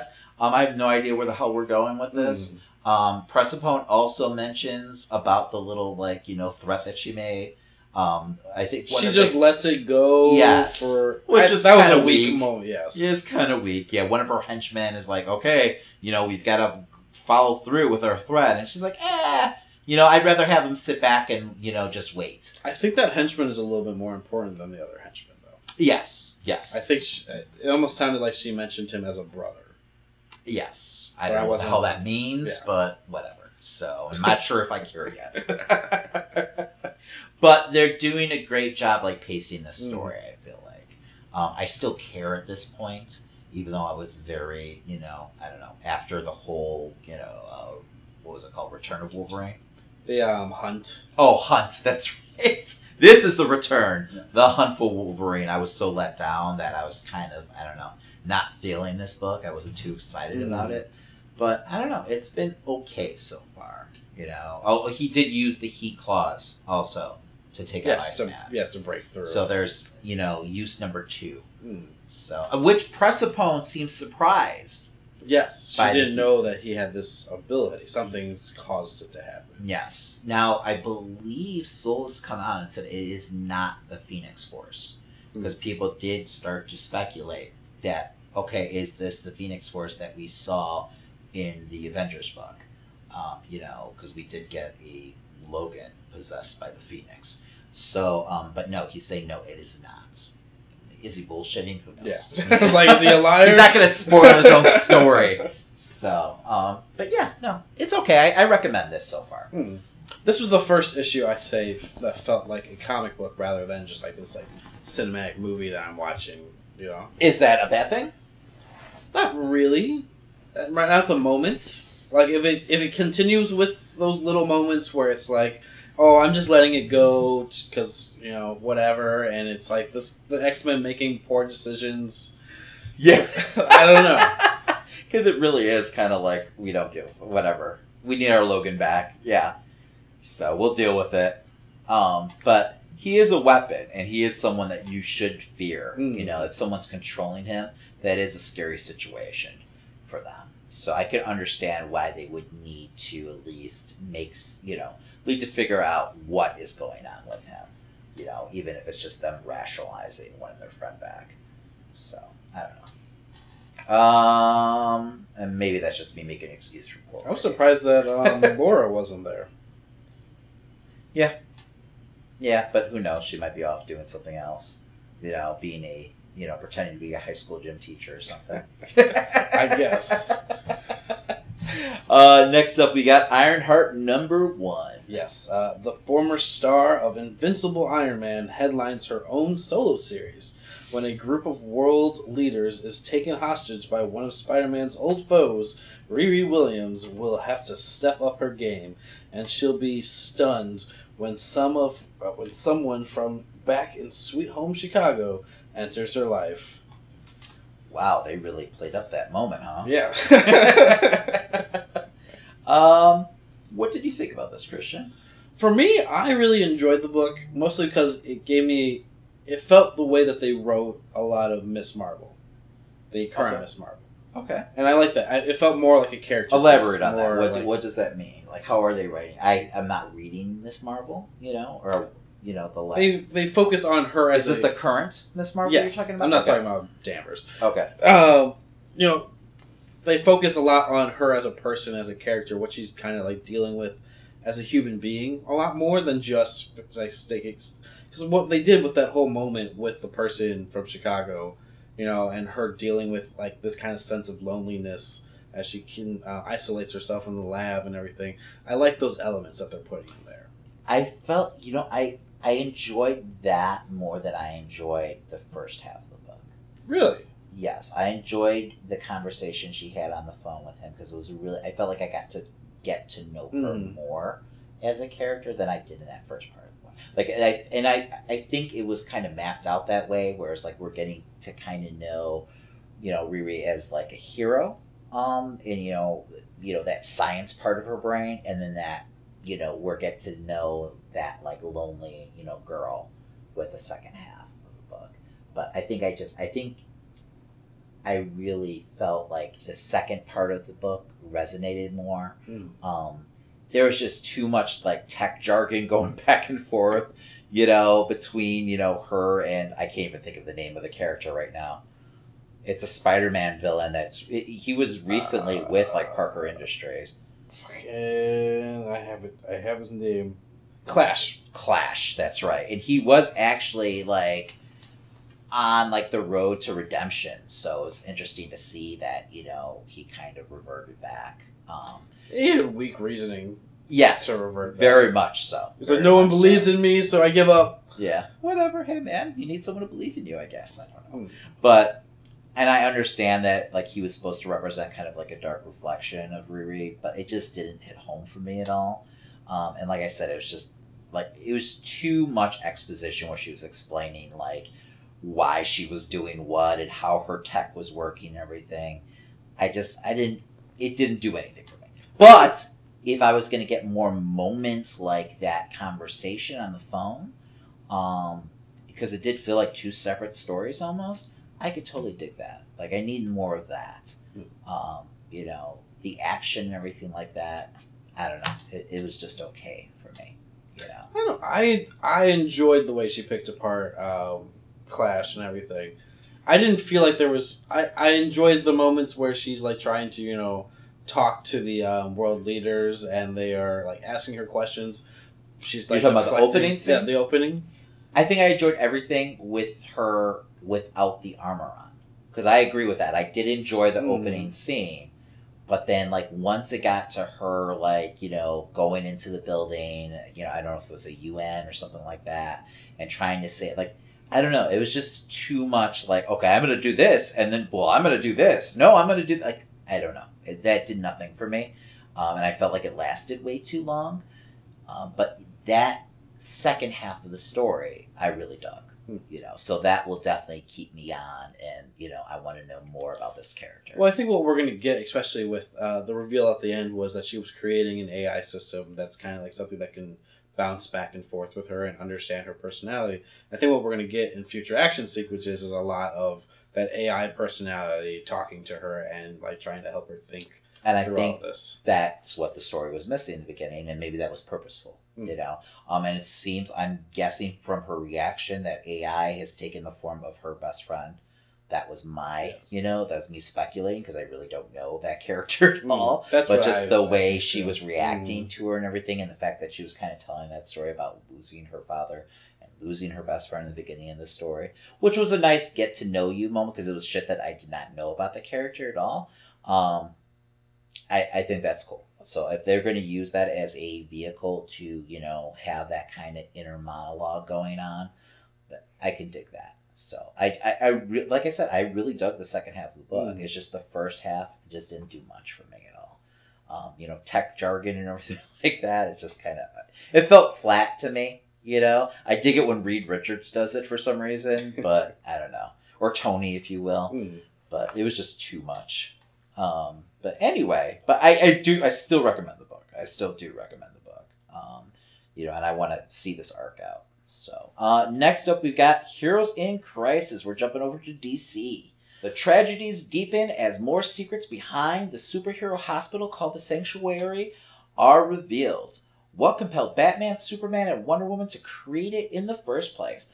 How was it built? And if the hospital truly is alive via I, AI, sorry, who or what is the brain of the sanctuary? Another layer peeled back in the biggest mystery woven through the entire DC universe. I think this was my third favorite book to come out this year. Third favorite book to come out the whole year. Yes. Wow, that's a bold statement. I really enjoyed this issue. okay. I Okay. loved everything that they're. Uh, we start off with uh, Wally West, uh, Lagoon Boy, and Booster Gold. Pretty much, uh, they're doing their introductions, kind of for like their interviews that they Yes. do. It seems like they. It seems like their initial interviews. Yeah, interview. Um, Booster. Gold's first day. Um, Lagoon's uh, been there for three months, and uh, Wally West was there for a week and a half. Mhm. Um, and you kind of just like you get the start of their story, and the panels just go down, and you're just kind of following, you know, what they're doing there, what what they're what they've experienced, why they're there, kind of situation. While Wally West is getting not Wally West, um, Booster Gold is being explained what the facility is for. Um, I love Booster Gold's like you know basically him entering the room and like he has any choice Mm. you know of, like what this room could be. This room could be anything. Like you basically get to choose your therapy. Um, and what you need, and he chooses basically to talk to himself. I thought that was fantastic, and like him basically, you know, battling with himself and arguing with, with himself, with I think fit perfectly for that character. Well, he is a character that really truly is alone, yes, just going through time and everything. Exactly, exactly. And well, he had he's had like you know big relationships in the past and everything like that. But you know he's a character who's so insecure that he would need to face himself in the mirror. You know his worst enemy is himself. So it makes perfect sense that he would sit there and you know be facing himself in this room. Um, that's what he needed to do. So, um, but then just Wally's whole arc in the book is just so fucking heartbreaking. Mm. Um, and I had to remember at first I was confused because I was like, why oh, is this our kid is this kid's dead or and this is Kid Flash, so why does he have, you know, children this age? But I was like, oh, but Wally remembers everything Mhm. from the new 52. So he remembers, you know, like, you know, being, you know, this version of the Flash, or actually before uh, the new 52, I believe. So he remembers being like this, you know, being the Flash and having a family and everything. And now in this new, you know, world, he doesn't have those things. So, you know, of course he's heartbroken. Of course, you know, he's longing for his family and everything. So, I mean, of course, like his therapy is being with his family and not being alone.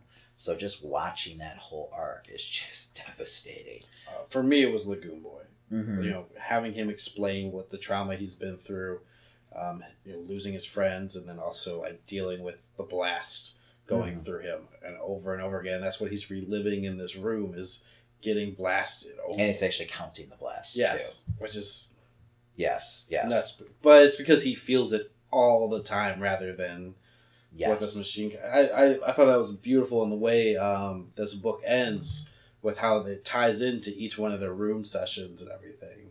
and yeah, and it being their final Mhm. moments because it's really all leading to their final moments, except for Booster Gold, um, where you know Wally, you know, is seeing Arsenal down, you know, which is one of his only friends, um, and then taken aback by that and just saying he just didn't want to be alone, and then he gets taken out by a giant mallet, um, and then Lagoon Boy gets basically the same wound um, that you know he's been reliving over and over again in the sanctuary.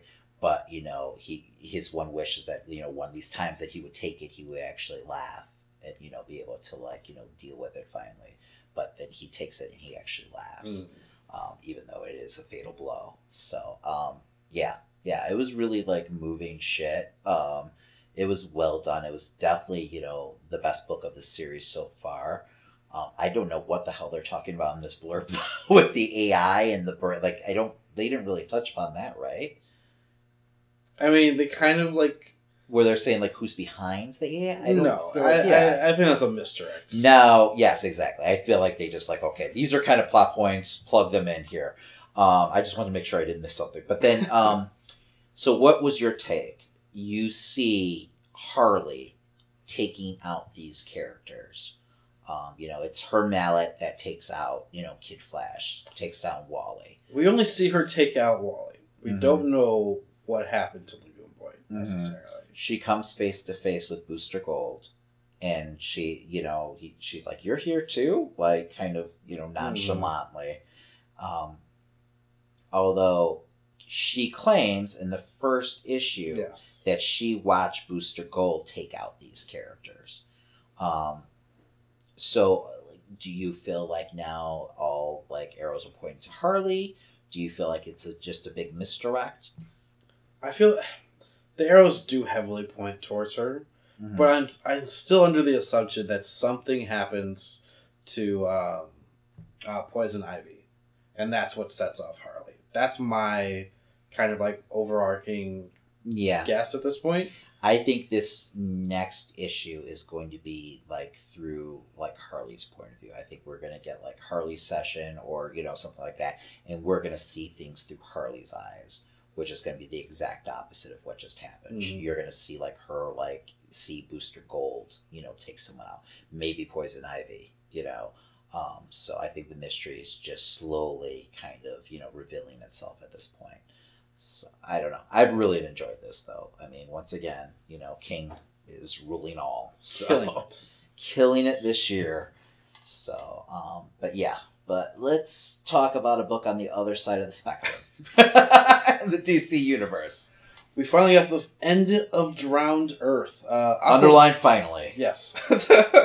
Aquaman faces the truth behind Atlantis past and must find a way to reclaim the power of his birthright or watch the floodwaters drown everything he has ever loved. With the world at stake and Justice League on their last sea legs in their battle against the Ocean Lords, Arthur makes the ultimate sacrifice to return balance to land and sea. Christian, I did not read this book. You want to know why? Because I didn't fucking want to.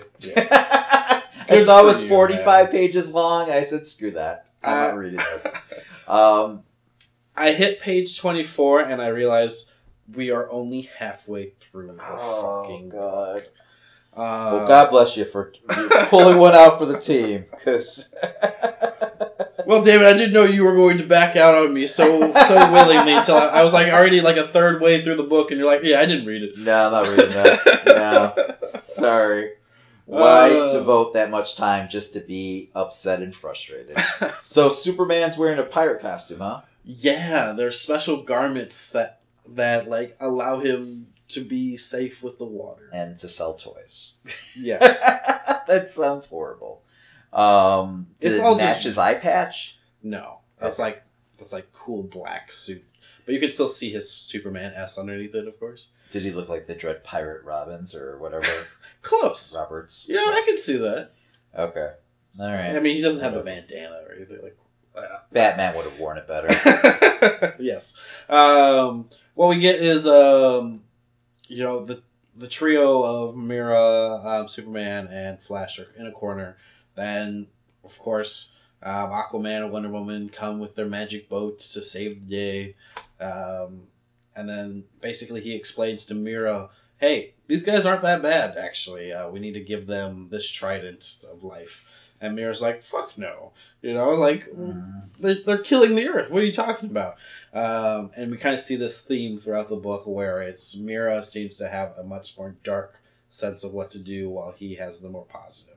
And it's because, of course, she's holding this conch of evil and death on her around her neck. So she's being time. swayed by this? Yes. Okay. Um, it's supposed to be a bigger plot point. If you if you were just reading through the book, you wouldn't have noticed. Really. Oh, it so just it felt like normal Mera. maybe? I guess if- to me it felt like what Fleshed Mera or any normal fucking person in this world. yeah, these fucking ocean gods from another no, planet kill them. are Get flooding of the world and killing everyone or turning them to mer people. It seems so- like the most logical answer to create this weapon to defeat them. Yes. but- Aquaman Oh, wow. trusted him. Um, they come up this. We find out at the beginning of the book. Um, they do another flashback, like they've been doing in a couple of these books. and they kind of explain that the towers in Atlantis were created by Themyscira. At, and I don't know if this is any other book, No, but this is news to me.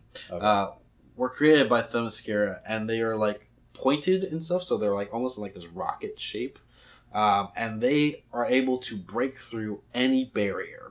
Oh. Um, I don't know if this was explained in a tie-in or anything, but um, the sea gods have created this barrier that protects um, their ships from any type of attack. I guess I don't fucking know. Um, we have Whatever.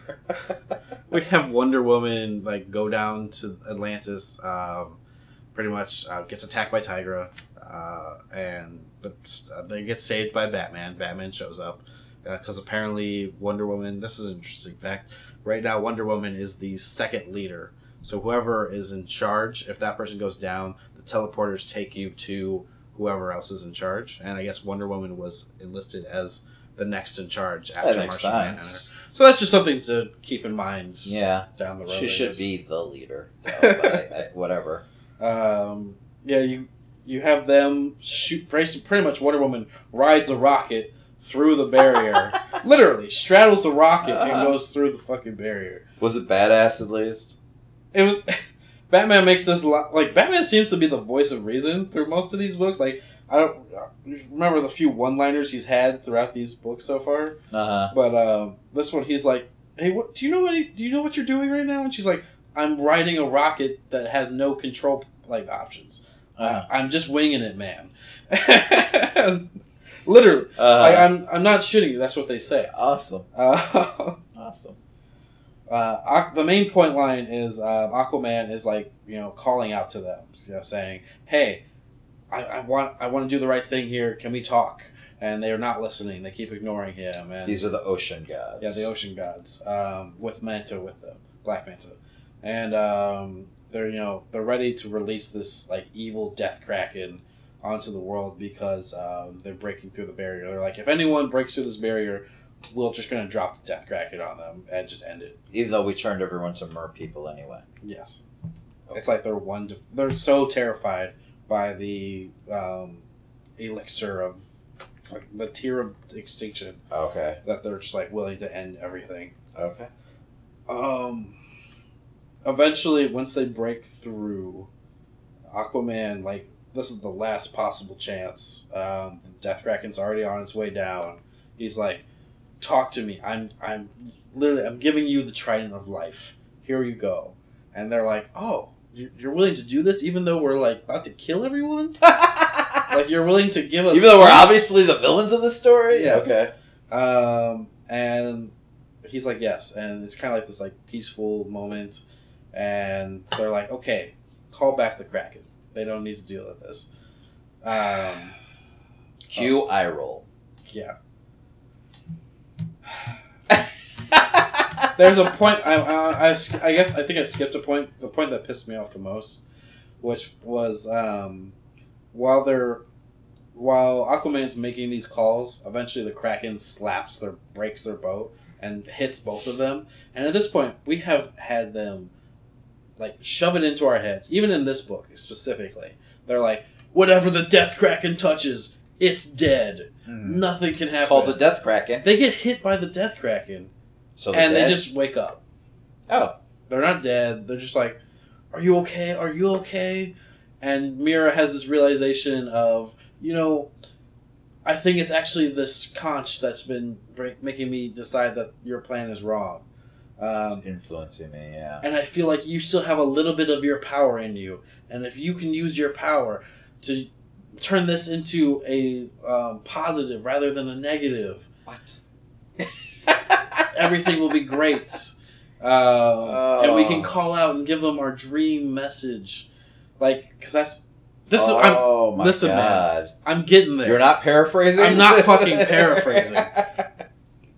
and you know, Aquaman's like, I don't think I can do it. I don't have enough power. And she's like, just Believe think. in yourself. Yes, bel not not just that. Believe in your friends. Believe in the Oh, team. God. And then all of a sudden, all the team members are like, "Do you feel that weird tingling on the back of your neck? like there's some type of I think life force going through all of us. Oh my god. And and then all of a sudden he's like, "Yes, I can do it," and he you changes got it. the touch. It's. You got the power. I was like, "Am I Oh, reading no. metal all over again right now?" Because this is all being explained to on the page. Of course it is. So it's all exposition. Oh, I can't even imagine. Like 500 words per panel, I'm Yes. sure. Knowing Snyder. so much going on. So many panels of just uh, dialogue oh, and everything. God. Um, fucking. So they they offer all this life shit to the people, and they're like, "Okay, we this is great. We can We go, believe now. we can go help our worlds and everything." And Black Manta's like, "Fuck that!" And he kills the leader of the ocean gods. Good. I'm immediately. with Black Manta now. Um, so And this he- is all just one big miscommunication, yes. pretty much. Hmm. Oh my gosh. Oh, uh, Mera sends um, her dream, literally puts it up to her head and sends a beacon of her dreams, and that's what gets their attention.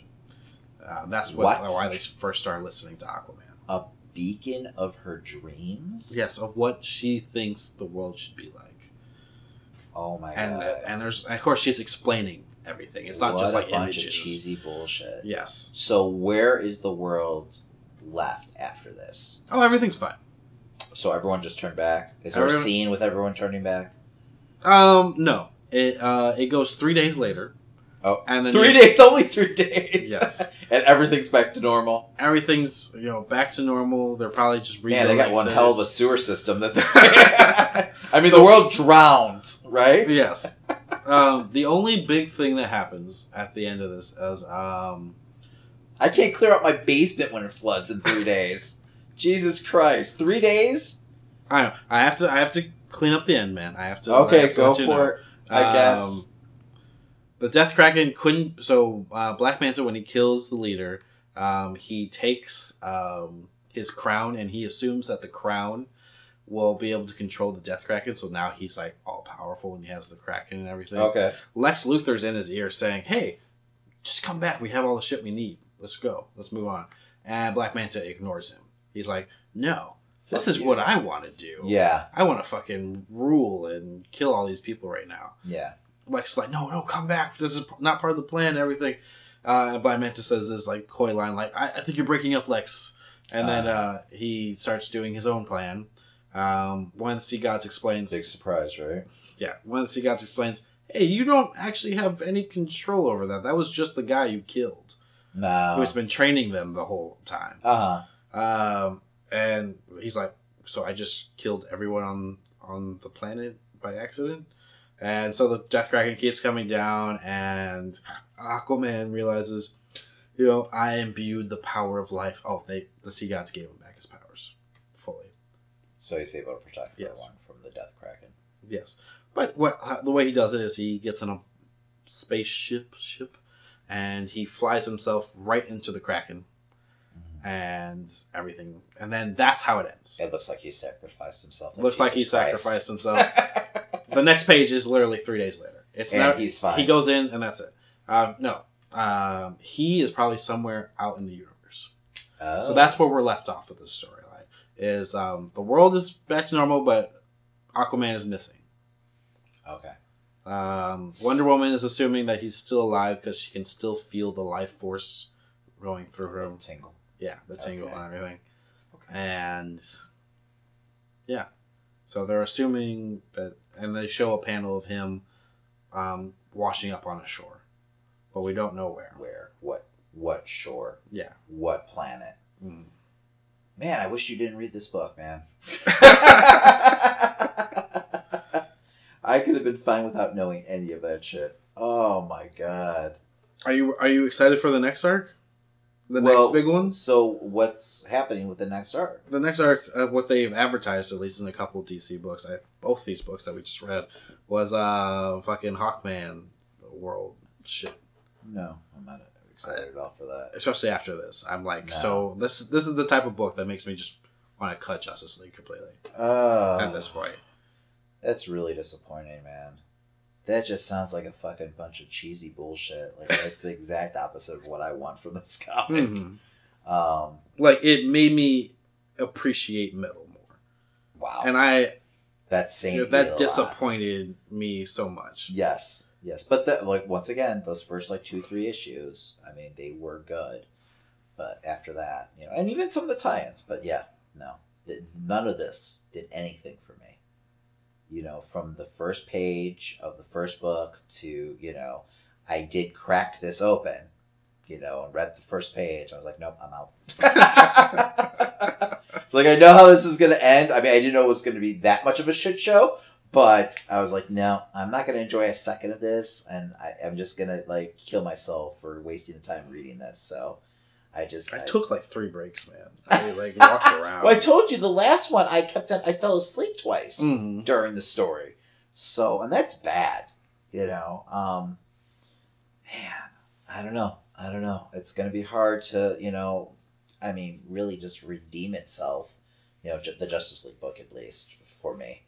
Um, after this, it's uh, it's too bad because I was actually kind of enjoying it before this whole arc.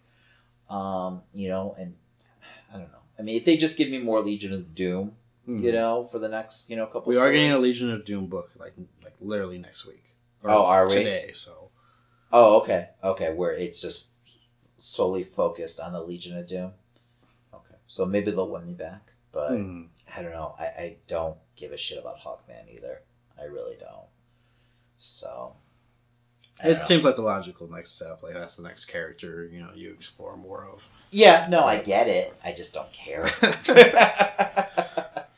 Hawkman, I, I- actually enjoy Hawk Girl more, Hmm. but Well, I, I'm assuming it's a Hawk Girl story because that's yes, but I feel like they're gonna just everything. You know, the way metal ended and everything like that, and I, don't need more of that story, and that's where I feel like they're gonna Oh yeah, go. one hundred percent. Yeah. are so many like, hey, make sure you red metal like little bubbles. Oh shut. God. Okay, Um, we'll see. We'll see. go. I'll try. I am interested. Uh, what else came out today was uh, Martian Manhunter number one. I am interested in that. I might start picking that up. Where was Martian Manhunter during this? Um, he was fish banned. Uh, he was turned into a fish, I believe. Oh, was he? Yeah. There's Okay. um when he as soon as Aquaman gets his powers back, um he also he calls all the fish Justice League to help. that sentence is ridiculous. the And fish. I Justice also League. thought that at the beginning So not only has Snyder given us a chimp Justice League, but now he's giving us a fish Justice League. Yes, it was all the Justice League members that have been turned into fish. Awesome. Thank you, Uh, Snyder. What the fuck happened, man? I don't know. Uh, I thought at the beginning of this storyline, he explained that he couldn't control these fish. Oh, Aquaman? Yeah, But he thought didn't believe in thing. himself at that point. Now he believes in himself. Yeah, That's all it takes. you're right, man. You're right. That's the message that we're going for here. Oh, goddamn. All right. Well, let's move on to Raw. yes, on to wrestling. All right. Check out the Raw Opinion podcast on iTunes, Stitcher, Spotify, Google Play, and wherever else you find a great podcast. Dude, dude, why are you doing that voice? Just say, hey, come listen to Roy, Aaron, and Will on the Raw Opinion Podcast for last football bets and shit talking. We're three friends in North Central Texas sitting around a poker table, talking bro science and giving raw opinions. Well, fuck yeah. Now accessing wrestling. Um, so this week's episode wasn't as bad as last week's episode. Yeah. Um, you know, uh, it was the lowest rated episode ever, though. That being said, but I feel like that's due to how much last episode sucked. I think people literally decided not to watch this week, Mm. um, which tells you, god damn, that was a horrible episode for all.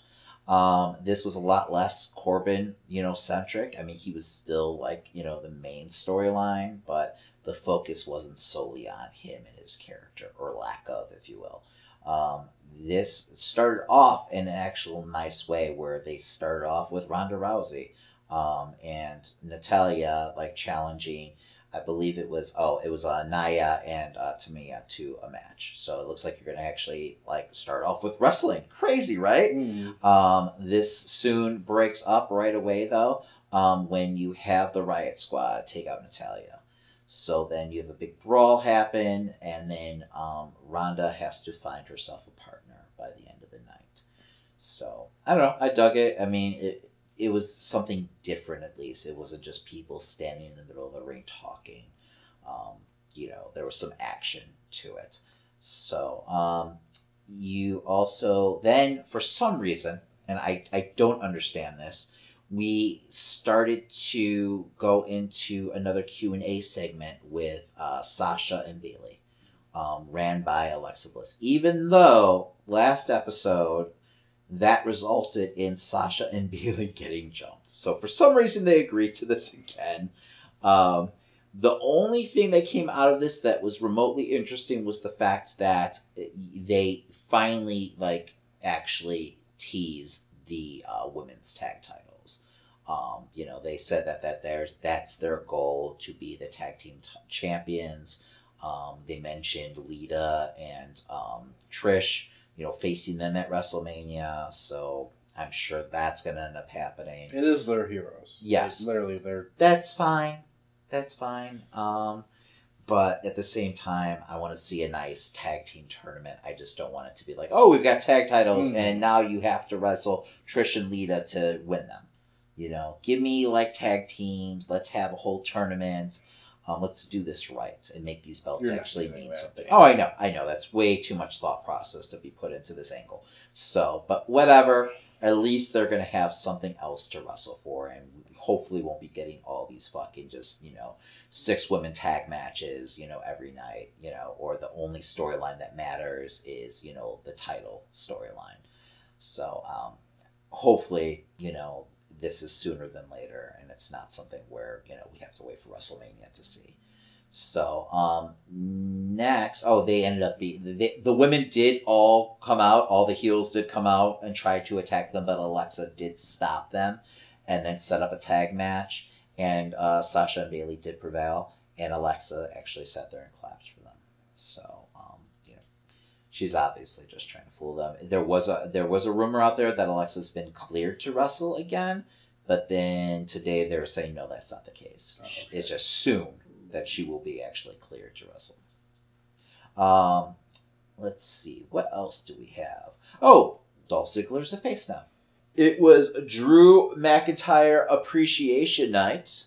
Um, so he was in the middle of the ring, and you had Baron Corbin presenting him with a medal, and they showed a little highlight package of you know how Drew has been helping Baron, um, you know, take control of Raw basically. Um, and all of a sudden, Dolph Ziggler's music hit and said, "Hey, I noticed during your package, I wasn't in one shot. Um, you know, I thought we were a team. What the hell's going on? You know, we've done this together." Um, and you know, Drew basically put Dolph down, said that you need to be a certain height to be invited to this party. Said he basically didn't need him anymore. Um, they got in a little scuffle and they set up a match um, for that night. So it, Dolph is a face all of a sudden, which fine, whatever. They need faces at this point. They're they're not many at all. So, uh, but yeah, so you uh, had a match going on. It was a good match. Uh, Finn ended up hel- helping out Dolph, and Dolph actually got the win. So, um, yay, Dolph. So, and this is just setting up a match between uh, Drew and Finn are facing each other at TLC. Okay. So that is going to happen. And Finn throughout the night was like helping out the, the faces basically. He helped out Elias um, against Bobby Lashley. Um, and there was a few other moments where he kind of helped out, he but is then the. Yes. But then Drew, Finn's kind of bragging about it backstage, and Drew just comes out of nowhere and fucking just beats the shit out of him. So, um, I don't know. It's going to be a good match, you know, so I'm excited for that. Um, I, I, I don't see Finn winning, though. You know, I feel like this is all just building Drew right now, which, I mean, I'm happy for Drew. It just sucks for Finn. So, um, but yeah, you had a whole little like segment where uh, Rhino and uh, Heath Slater are like basically, you know, talking to Baron Corbin, um, just trying to get on the show. It seems like, um, you know, he said, you know, we don't have room for both of you guys, so you have to fight for your job, basically. Um, Heath ends up winning a very quick match against Rhino. Um, and, you know, Rhino supposedly has been fired. Um, I guess during break, you had Rhino do a little retirement speech to the fans, but then people are online saying, no, he's actually part of the next tour, so that's all bullshit. It's just weird that they would, if he was going to give a little speech like that, though, Mm. like, why would you do it off camera if it was part of the angle? So, I don't maybe he is retiring, maybe the tour is kind of like his swan West, song. uh, I don't know. I don't know. So it's curious. I mean, the guy's had hell of a career, if it is true. So um, it just sucks that he's kind of going out this way, I guess. Um, Heath goes backstage. Baron congrat- congratulates him and then tells him to go get his new uniform, or like, here's your new uniform. And it's a ref shirt. So it seems like, yeah, Heath is going to be, you know, still on Raw, but he's going to be working as a referee now. Um, you know, hijinks will ensue. Hmm. I mean, Heath tends to make these, you know, shitty, you know, uh, scenarios that he's put into. uh, He turns them into gold. So, I mean, I'm glad that he's getting TV time again. Uh, even if he's like the referee who like undermines, you know, Baron, if that's like kind of the angle that they're playing up here. So, I mean, I think I was t- I was saying that I could see him doing like a fast count, like somehow he Mm. becomes the ref between like you know Baron and Braun or something like that, and he screws Baron over. So I'd be for that. But uh And that match isn't till um, Royal Rumble, right? no, that is supposed to be at TLC, but now that Braun is injured, they're saying, oh, he's not going to be able to show up, I believe. So the Rumble match is supposed to be Braun versus Lesnar. So, but yes, so, but yeah, since uh, Team Raw won at Survivor Series, he was supposed to actually fight Corbin at TLC and get his hands on him. But unfortunately, he was injured by him. So he supposedly, quote unquote, is not going to be able to face him. And then Braun should just win um, by DQ or by um, you know contest, which would make Baron to another uh, stipulation that they threw in last minute was that if Baron wins, he becomes the true GM of Raw. So obviously Braun's going to show up because even one arm, he's he just Hmm. fucking power slam, you know. So, um, but whatever. Um, you know, sometimes predictable's okay because whatever gets us less Baron Corbin, I'm okay with. So, um, then all of a sudden, Bootleg Bane showed up and attacked Seth Rollins. um, in a very strange segment, we had a siren go off, and all of a sudden, this like small unit of guys with gas masks, you know, marched onto stage, and then all of a sudden, Dean Ambrose came out, but he was in a very poorly um, made Bane cosplay. Um, it was bad. It just it was very sad. Like I was like, really? Like I mean, did you just decide to do this today? Because it feels like you could have like put something better together by just ordering off of Amazon. They have a team for Yes, this. I know, I know, I know. It, it didn't make any sense. It definitely felt like, like I said, bootleg Bane. Mm. Like it just, like, he even tried to talk, like do part of his promo with the mask on. Um, I guess it's just because he doesn't want to breathe the same air as the fans now. This is kind of his new gimmick, you know. Um, I don't know who these other people were who were with him. Seth came out, beat them. You know, they were all attacking him, but then you know Seth prevailed. The crowd were, was really into Seth though, which was nice to see. It was probably one of his biggest pops in a while, so I was happy about that. Um, especially since it seems like they're going to be like building Seth up now. Um, you know, for possibly main events eventing WrestleMania, which you know is what I Most likely. what I've been calling for, Hmm. um, you know, since last WrestleMania. So I'm on board for that. If he has to go through fucking bootleg Bane to do it, you know, whatever. But I'm disappointed with what they're doing with, you know, Dean here. Hmm. Um, and I understand that you can't have him just be this like quiet fucking badass that he's kind of been in the beginning of this because I feel like people are going to end up, you know, cheering for Dean. But I feel like they could have been a little more creative with this. Um, it just feels so, I don't know, juvenile. You know, it just feels like a cartoon version of what a heel should be. Hmm. You know, just saying everyone smells and they got cooties. Like it just seems ridiculous. Um, you know, like I, I guess you know if you want to like, oh, he's got OCD or he can't handle like he's a germaphobe or something like that. I just can't take it seriously. Yeah, it, it's hard. It's really hard to take it seriously. I feel like he's got enough motivation to hate Seth without this Mhm. bullshit, you know. And then they keep on putting Renee Young into this weird spot where, like, afterwards, like, Renee, what can you tell me? And it's like, okay, you know, where's this going? That's not going to lead to anything, and it just makes her character look stupid Hmm. you know, and it makes it weird for her to be like, and you're you're basically drawing spotlight on the fact that you know she's doing commentary and talking about her husband who's a heel, you know, and acting completely insane, you know, but like sitting there not like freaking out about everything that's going on right now. So it's just it really. What is she bizarre. saying? Is she just saying that's my husband? She's not saying that. She's like trying to talk about it like it's someone else that's not her Mhm. husband. But then Corey Graves keeps on bringing up at the end of the segment that what can you tell us? What the hell's going on? Can you give us some insight? You know, on what's happening and you know what's his thinking? And she just you know you know how dare you ask me? You know what's between a man and a woman? You know, husband and wife is their business. Blah blah. blah. It's just awkward and weird. Um, you know, something the old man probably gets off on. It Mm. just I don't get it. You know, it's not helping her as a commentator right No. now, especially her rookie year. So, um, but uh, that was pretty much it. Um, the show closed with Ronda teaming up with Ember Moon and going over on Nia Jax and Tamina.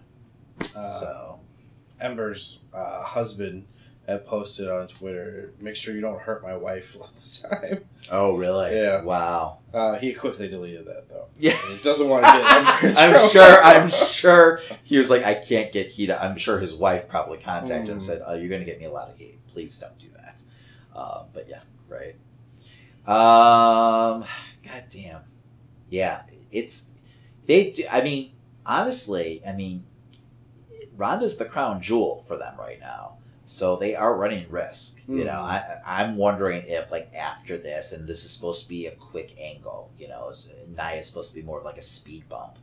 Um, if they end up like, you know, hey, you need to go down to you know NXT and get some more training. Like, you know, you know, take her off camera for a little bit. You know, I'm not saying actually show up on the show, but you know, have her at the performance, Mhm. you know, center and actually like you know working on a few things, like not killing people in the fucking ring.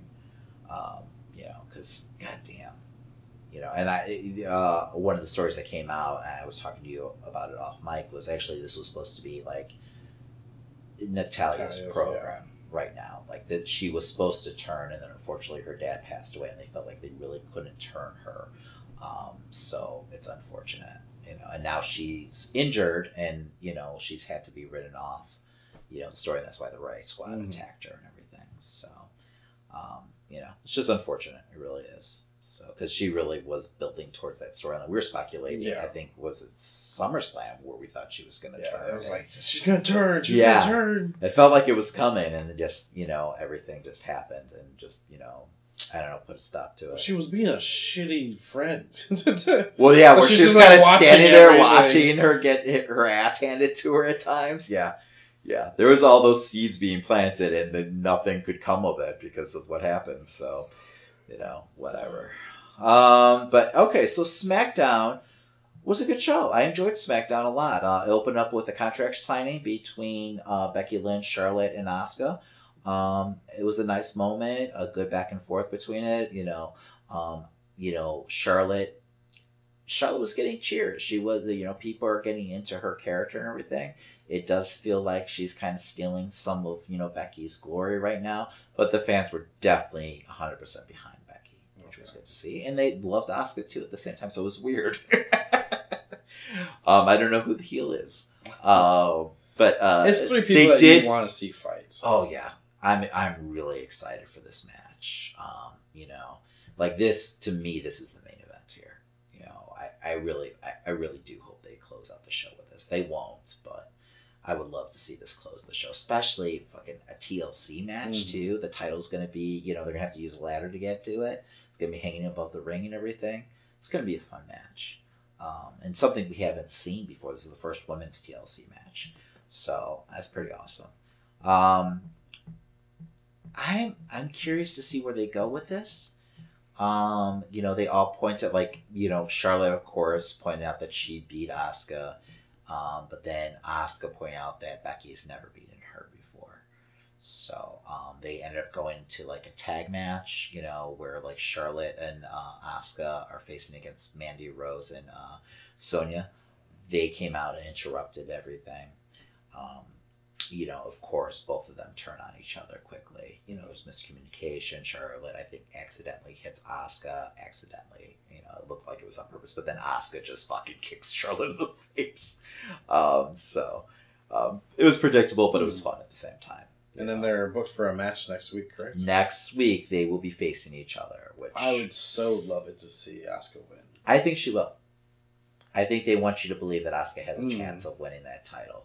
So I think they would actually they I could see Asuka going over here. They got to build her a little more, you know. I know she won the little battle royal, but I think they need to give Mm. her this win here. I mean, was Sonya Deville really going to win? Huh? Was Sonya Deville really going to win? You know what? They've been building Sonya a little here and there lately. They're kind of trying to make her more of a threat. Um, I'm not buying it though, Hmm. since you have actual like UFC fighters now on the roster. Who are It's- tearing through people. Yes, and so it's hard to take her seriously, Hmm. uh, which is unfortunate because I think she's a decent worker. You know, um, it's just the gimmick's not doing her any favors right now. So um, she just looks kind of silly, like throwing her little combos out there and everything. So maybe they need to just repackage her. But um, anyway, so we got a triple threat tag team match between um, three teams that we've seen fight each other for the last I don't know decade. It feels like Hmm. the Usos, uh, New Day, and uh, the Bar. So it was a good match, though. I, I enjoyed it. You know, it was okay. It was fun. You know, That's good. you know, Yeah. it was okay. Oh, I'm sorry, it wasn't a tag team match. It was actually uh, just individuals from different Oh, the okay. different teams. So um, Are, are you excited for the rap battle? no, I'm not. I'm sure it'll be entertaining, but yeah, uh, New Day was doing commentating again, and you know uh, they took out the pancakes. Um, Sheamus did, and everything. It's it was a bunch of ridiculousness, but it was a fun match. Did they have their own um, table? again? Yes, of course. Okay. Of course they did. Why wouldn't they? Um, it was fun though, and those guys know each other like the back of their hands now. Mm. So I mean, they just they could put on a good match no matter what. So it was entertaining. They got enough time. Um, Rusev uh, is out for Nakamura. Nakamura was nowhere to be found, but Rusev got to cut a little promo, got some TV time. I'm okay with it. Um, then we got a little package for Lars Sullivan. Um, there, and this actually happened on Raw too. They're really hyping him up as like the you know the biggest free agent of all time, which is okay, sure. Um, it reminds me of Bam Bam Bigelow back in the '80s when you know he was out there, you know, and teasing like trying to find a manager and shit like that. Um, you know, they're talking about like how big he is and what a badass he is, and I, I think his new moniker is going to be the Freak. It sounds like, you know, whatever. Um, I'm sure they'll ruin him Oh, yeah. quickly. Um, but if they keep him as just a monster and he's just demolishing people, it could be fun. Um, Is there a projected date for his arrival? no, no, they're gonna keep you guessing. I think I could see it be like the Rumble or something like Yeah. that. Um, you got a cool segment. You got a Miz TV, um, and this was interesting because you had Daniel Bryan out there as the new Daniel Bryan, uh, talking to Miz, and they're both working heel. So Daniel Bryan's doing his shtick, and he's doing very well. He's getting tons of heat. I'm enjoying the character change. But then you've got Miz trying to take credit for, you know, Daniel Bryan, you know, being heel. Like, you finally listened to me. Mhm. You know, winning's all that matter. You know, win at all costs. Who cares if you have to cheat a little, you know? And Daniel Bryan's kind of like refusing to like give him credit and everything like that. Um, he's taunting the crowd. Um, he does a great. He has a great moment where he takes off the plates from the belt and throws them down. You know, the plates that say Mm. yes, yes. You know, you know, once again signifying that the Which yes movement sense. is dead. Um, so he's actually holding the belt up without the plates on it, which was pretty badass. Um, you know, it sounds like it's an idea that they stole from Taz. There's a nice little clip that someone put together on YouTube. I guess Taz suggested it like a week or two ago, Yeah. and it's literally like word for word what happens, um, which is pretty crazy. But um, you know, hey, it's a good idea. So uh, maybe Taz is in line for a job as a writer. SmackDown. He I wouldn't. He wouldn't take it. Um, but but it was it was a it was a really nice segment. So uh, AJ Styles comes out, interrupts those two, um, and then oh, one aspect that I hated was the fact that they're trying to use like Bryan's like belief in like you know protecting the environment Mhm. and you know him being a vegan as part of his heel persona. I was like, well, not all your fucking wrestling fans are like climate change denier rednecks. Like this isn't going to necessarily resonate, you know, with all of your, you know, wrestling fans. Maybe most of them, but you know, not at least with me. oh God, I could totally see that. Uh, Um, but it was still well done. He's killing it with it with this new persona and everything like that, and it is pure heel work. There's no tweener status going on here. He is working for heat, and he's getting it. So uh, AJ Styles came out. Um, him and Daniel Bryan get into it, and the Miz attacks AJ and is helping Daniel Bryan out. It was weird. Um, you know, it, it seemed like Dan Bryan was kind of taken aback by it. Um, and then uh, they end up um, having to face each other um, in a match, uh, Mhm. and that's the main event of the show. Um, uh, before that, you have Randy Orton versus Jeff Hardy for the millionth time. Still a decent match. Um, Samoa Joe interrupts him on the Titantron, and he's uh, serving drinks at a bar. Um, he's tending bar, if you will, and just kind of you know distracting Jeff uh, Jeff Hardy, and then Orton one gets the best of them, you know, RKO, and you, you know what happens Mhm. here. Um, it was funny, but at the same time, I still don't understand Samoa Joe's motivation at all. um, he know. can drink. Jeff Hardy. Yeah. and he doesn't like that for some reason. so yeah, I guess so. But yeah, uh, but then and then, then Orton's supposed to be. I, I don't know what happened to Rey Mysterio. He was not here tonight at all. So. Um, he didn't make the show, but he's still feuding with Randy Orton. Um, Orton's still carrying around his mask. But uh, to the main event, Miz and AJ had a very good match. Solid work. Um, AJ ends up getting the best of them. Um, but then Daniel Bryan pounces, and he is fucking vicious. I mean, I love this version of Daniel Bryan. This is kind of what we saw in the beginning when he first came back. You Mhm. know, this kind of vicious streak. Um, you know, they're really like you know pushing him as kind of like a shooter type character. Um, he puts him in this heel hook, and it's just AJ is flailing around in pain right off the bat, and it's he's selling it really well and getting Daniel over by the, way he's reacting. But it's such a vicious looking hold. It's great. I would be fine with it being his new uh, finisher, honestly.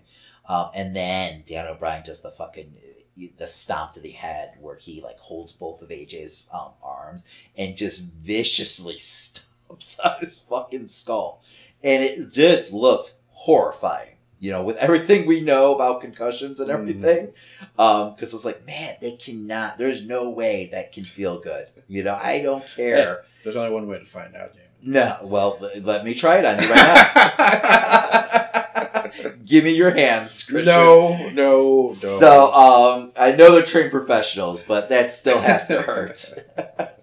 um, but yeah, it, it was an awesome way to end uh, SmackDown. It was a good, it was a good damn show. It really was. Um, everything clicked, everything worked. Much better than Raw. Much better than Raw. So, just Raw. I, I'm gonna imagine Raw's gonna have some like bomb show tomorrow, uh, next week. Bomb as in good, oh, okay, okay. because they have to bring in someone right now. They have to bring in some type of ratings to boot. You you think you would want to go into your pay per view, especially a pay per view that isn't considered one of the like big four, with at least some good positive energy behind it. You would hope so. But part of me thinks they don't give a shit. So, um, this, although that being said, it felt like Raw was trying. Like they Mhm. heard all the groans, you know, nationwide. They heard, they saw all the articles written, all the podcasts talking about how this. Have you was- seen the GIF of the guy who reacts to Lucha um, House Party coming up. Oh, I didn't even mention how horrible that is. But anyway. I try to black that out. No, I have not seen. it. Oh, it's just it's been bouncing all over the internet. It's just, Really? dude, it's just like Yes, As soon as the music it's hits. horrible. It's horrible. I don't understand it at all. But anyway, um, yeah, I totally, I totally brushed over that and the whole Bobby Roode um, and AOA whatever because it's just bullshit. It's Mhm. lower card bullshit. Um, and it feels like it's written by a second grader. But anyway, it felt like this was a direct answer to like how Raw was perceived last week. Um, and then especially getting the ratings for this week's shows, maybe they will up their game a little more. I hope so, at least. So, um, but I, like I said, I liked that the women's division on both shows were like it felt like the main focus of both shows. It felt like no, this this these are the top storylines on both shows, Mhm. and it felt natural. It didn't feel like it was a big deal. It didn't feel like they were trying to force it. It felt like no, they deserve to be the top storylines. You know, so I will say that they're, you know, more so on SmackDown, but they're booking those well right now. so That's it's it's refreshing at least. And hopefully, like once again, I would love to see it lead to like a main event at WrestleMania. You know, I could definitely see Becky and Ronda, would be nice. you know, main eventing. So I, I mean, th- I don't see it happening, but it would be nice. I don't know, man. This might be the year. This might be the year. So They'll but- definitely make a huge deal about it. If it does. Oh, absolutely, absolutely. I mean, that's probably the matchup I'm most interested in, honestly, right now. So, all right, man. Uh, that's gonna do it for this week. yes. That's gonna do it. So, uh, before we go, we got a couple shout outs. Um, uh, just podcasts that we think you should be listening to. Um, first up, The Video Store. Um, a movie podcast that attempts to revive the feeling of a video store by suggesting movies and shows each week. Um, and this is formerly a podcast known as Bitching About Movies. Give them a listen. Um, next up is our True Crime Podcast. Lifelong best friends bring their candid, sometimes funny observations on true cri- crime cases. Um, go ahead and give them a listen to. It's one of my favorite true crimes podcasts right now. Um, and there's a lot of true crime podcasts, but this is definitely one that you should check out. Um, and I'm not going to tell you what formats these or forums these podcasts are on because they're on all the yes, you know, all the platforms that you find podcasts. Um, but anyway, uh, Murderous Minors podcast is up next. I'm talking about more true crimes. Um, this is a uh, true crime podcast uh, with stories about killer kids. Do not listen to this podcast before you go to sleep at night. It will give you nightmares. Or if you work with children. Yes. Definitely a well done podcast. Super creepy. All right. Uh, last but not least is Glenn Think Stuff podcast. Uh, I talk about a wide range of subjects. Uh, sometimes I tell a funny story, and other times I may talk about more serious subject matter. Uh, this podcast is all over the place, but is super entertaining. I highly recommend it. So go ahead and give them a listen. Yes, and if that's not enough for you, we of course have DCP. That's Drama City Productions Network. Uh, that's the network that we're a part of, Dan. That's right. Yes, uh, they have also a wide range of topics and different uh, podcasts for you to check out. So definitely go onto the website, check out each pod, check us out even more because we're on there as well, and we're on every other platform that's out there, right, David? We're on Podbean, we're on iTunes, we're on a whole shit ton more. So definitely Yes. come Spotify. Spotify. And while you're there, go ahead, uh, give us a review, you know, rate us, subscribe, please. We need those subscriptions, okay? Helps us keep going. Uh, if you want to get in touch with us, we're on Twitter, we're on Instagram, we're on Facebook.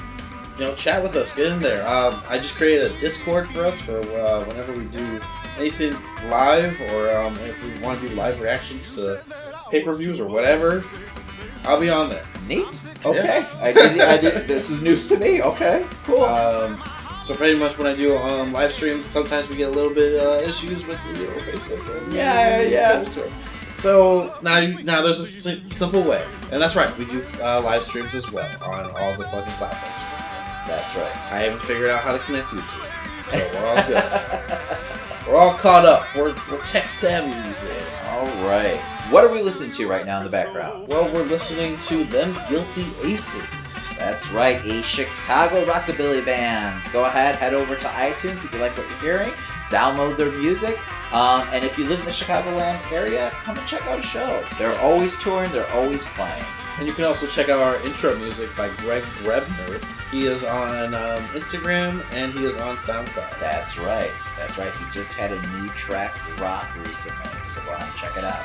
Yes. And I think that's going to do it for the show. That's going to do it for this week. All right. My name's Christian. And my name's David. And that's the Amazing Nerd Show. This has been a Drama City production.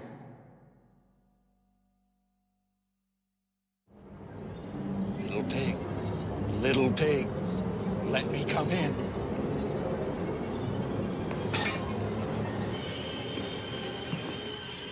Not by the hair on your chinny chin chin. Then I'll huff, and I'll puff, and I'll blow your house in. Here's Johnny.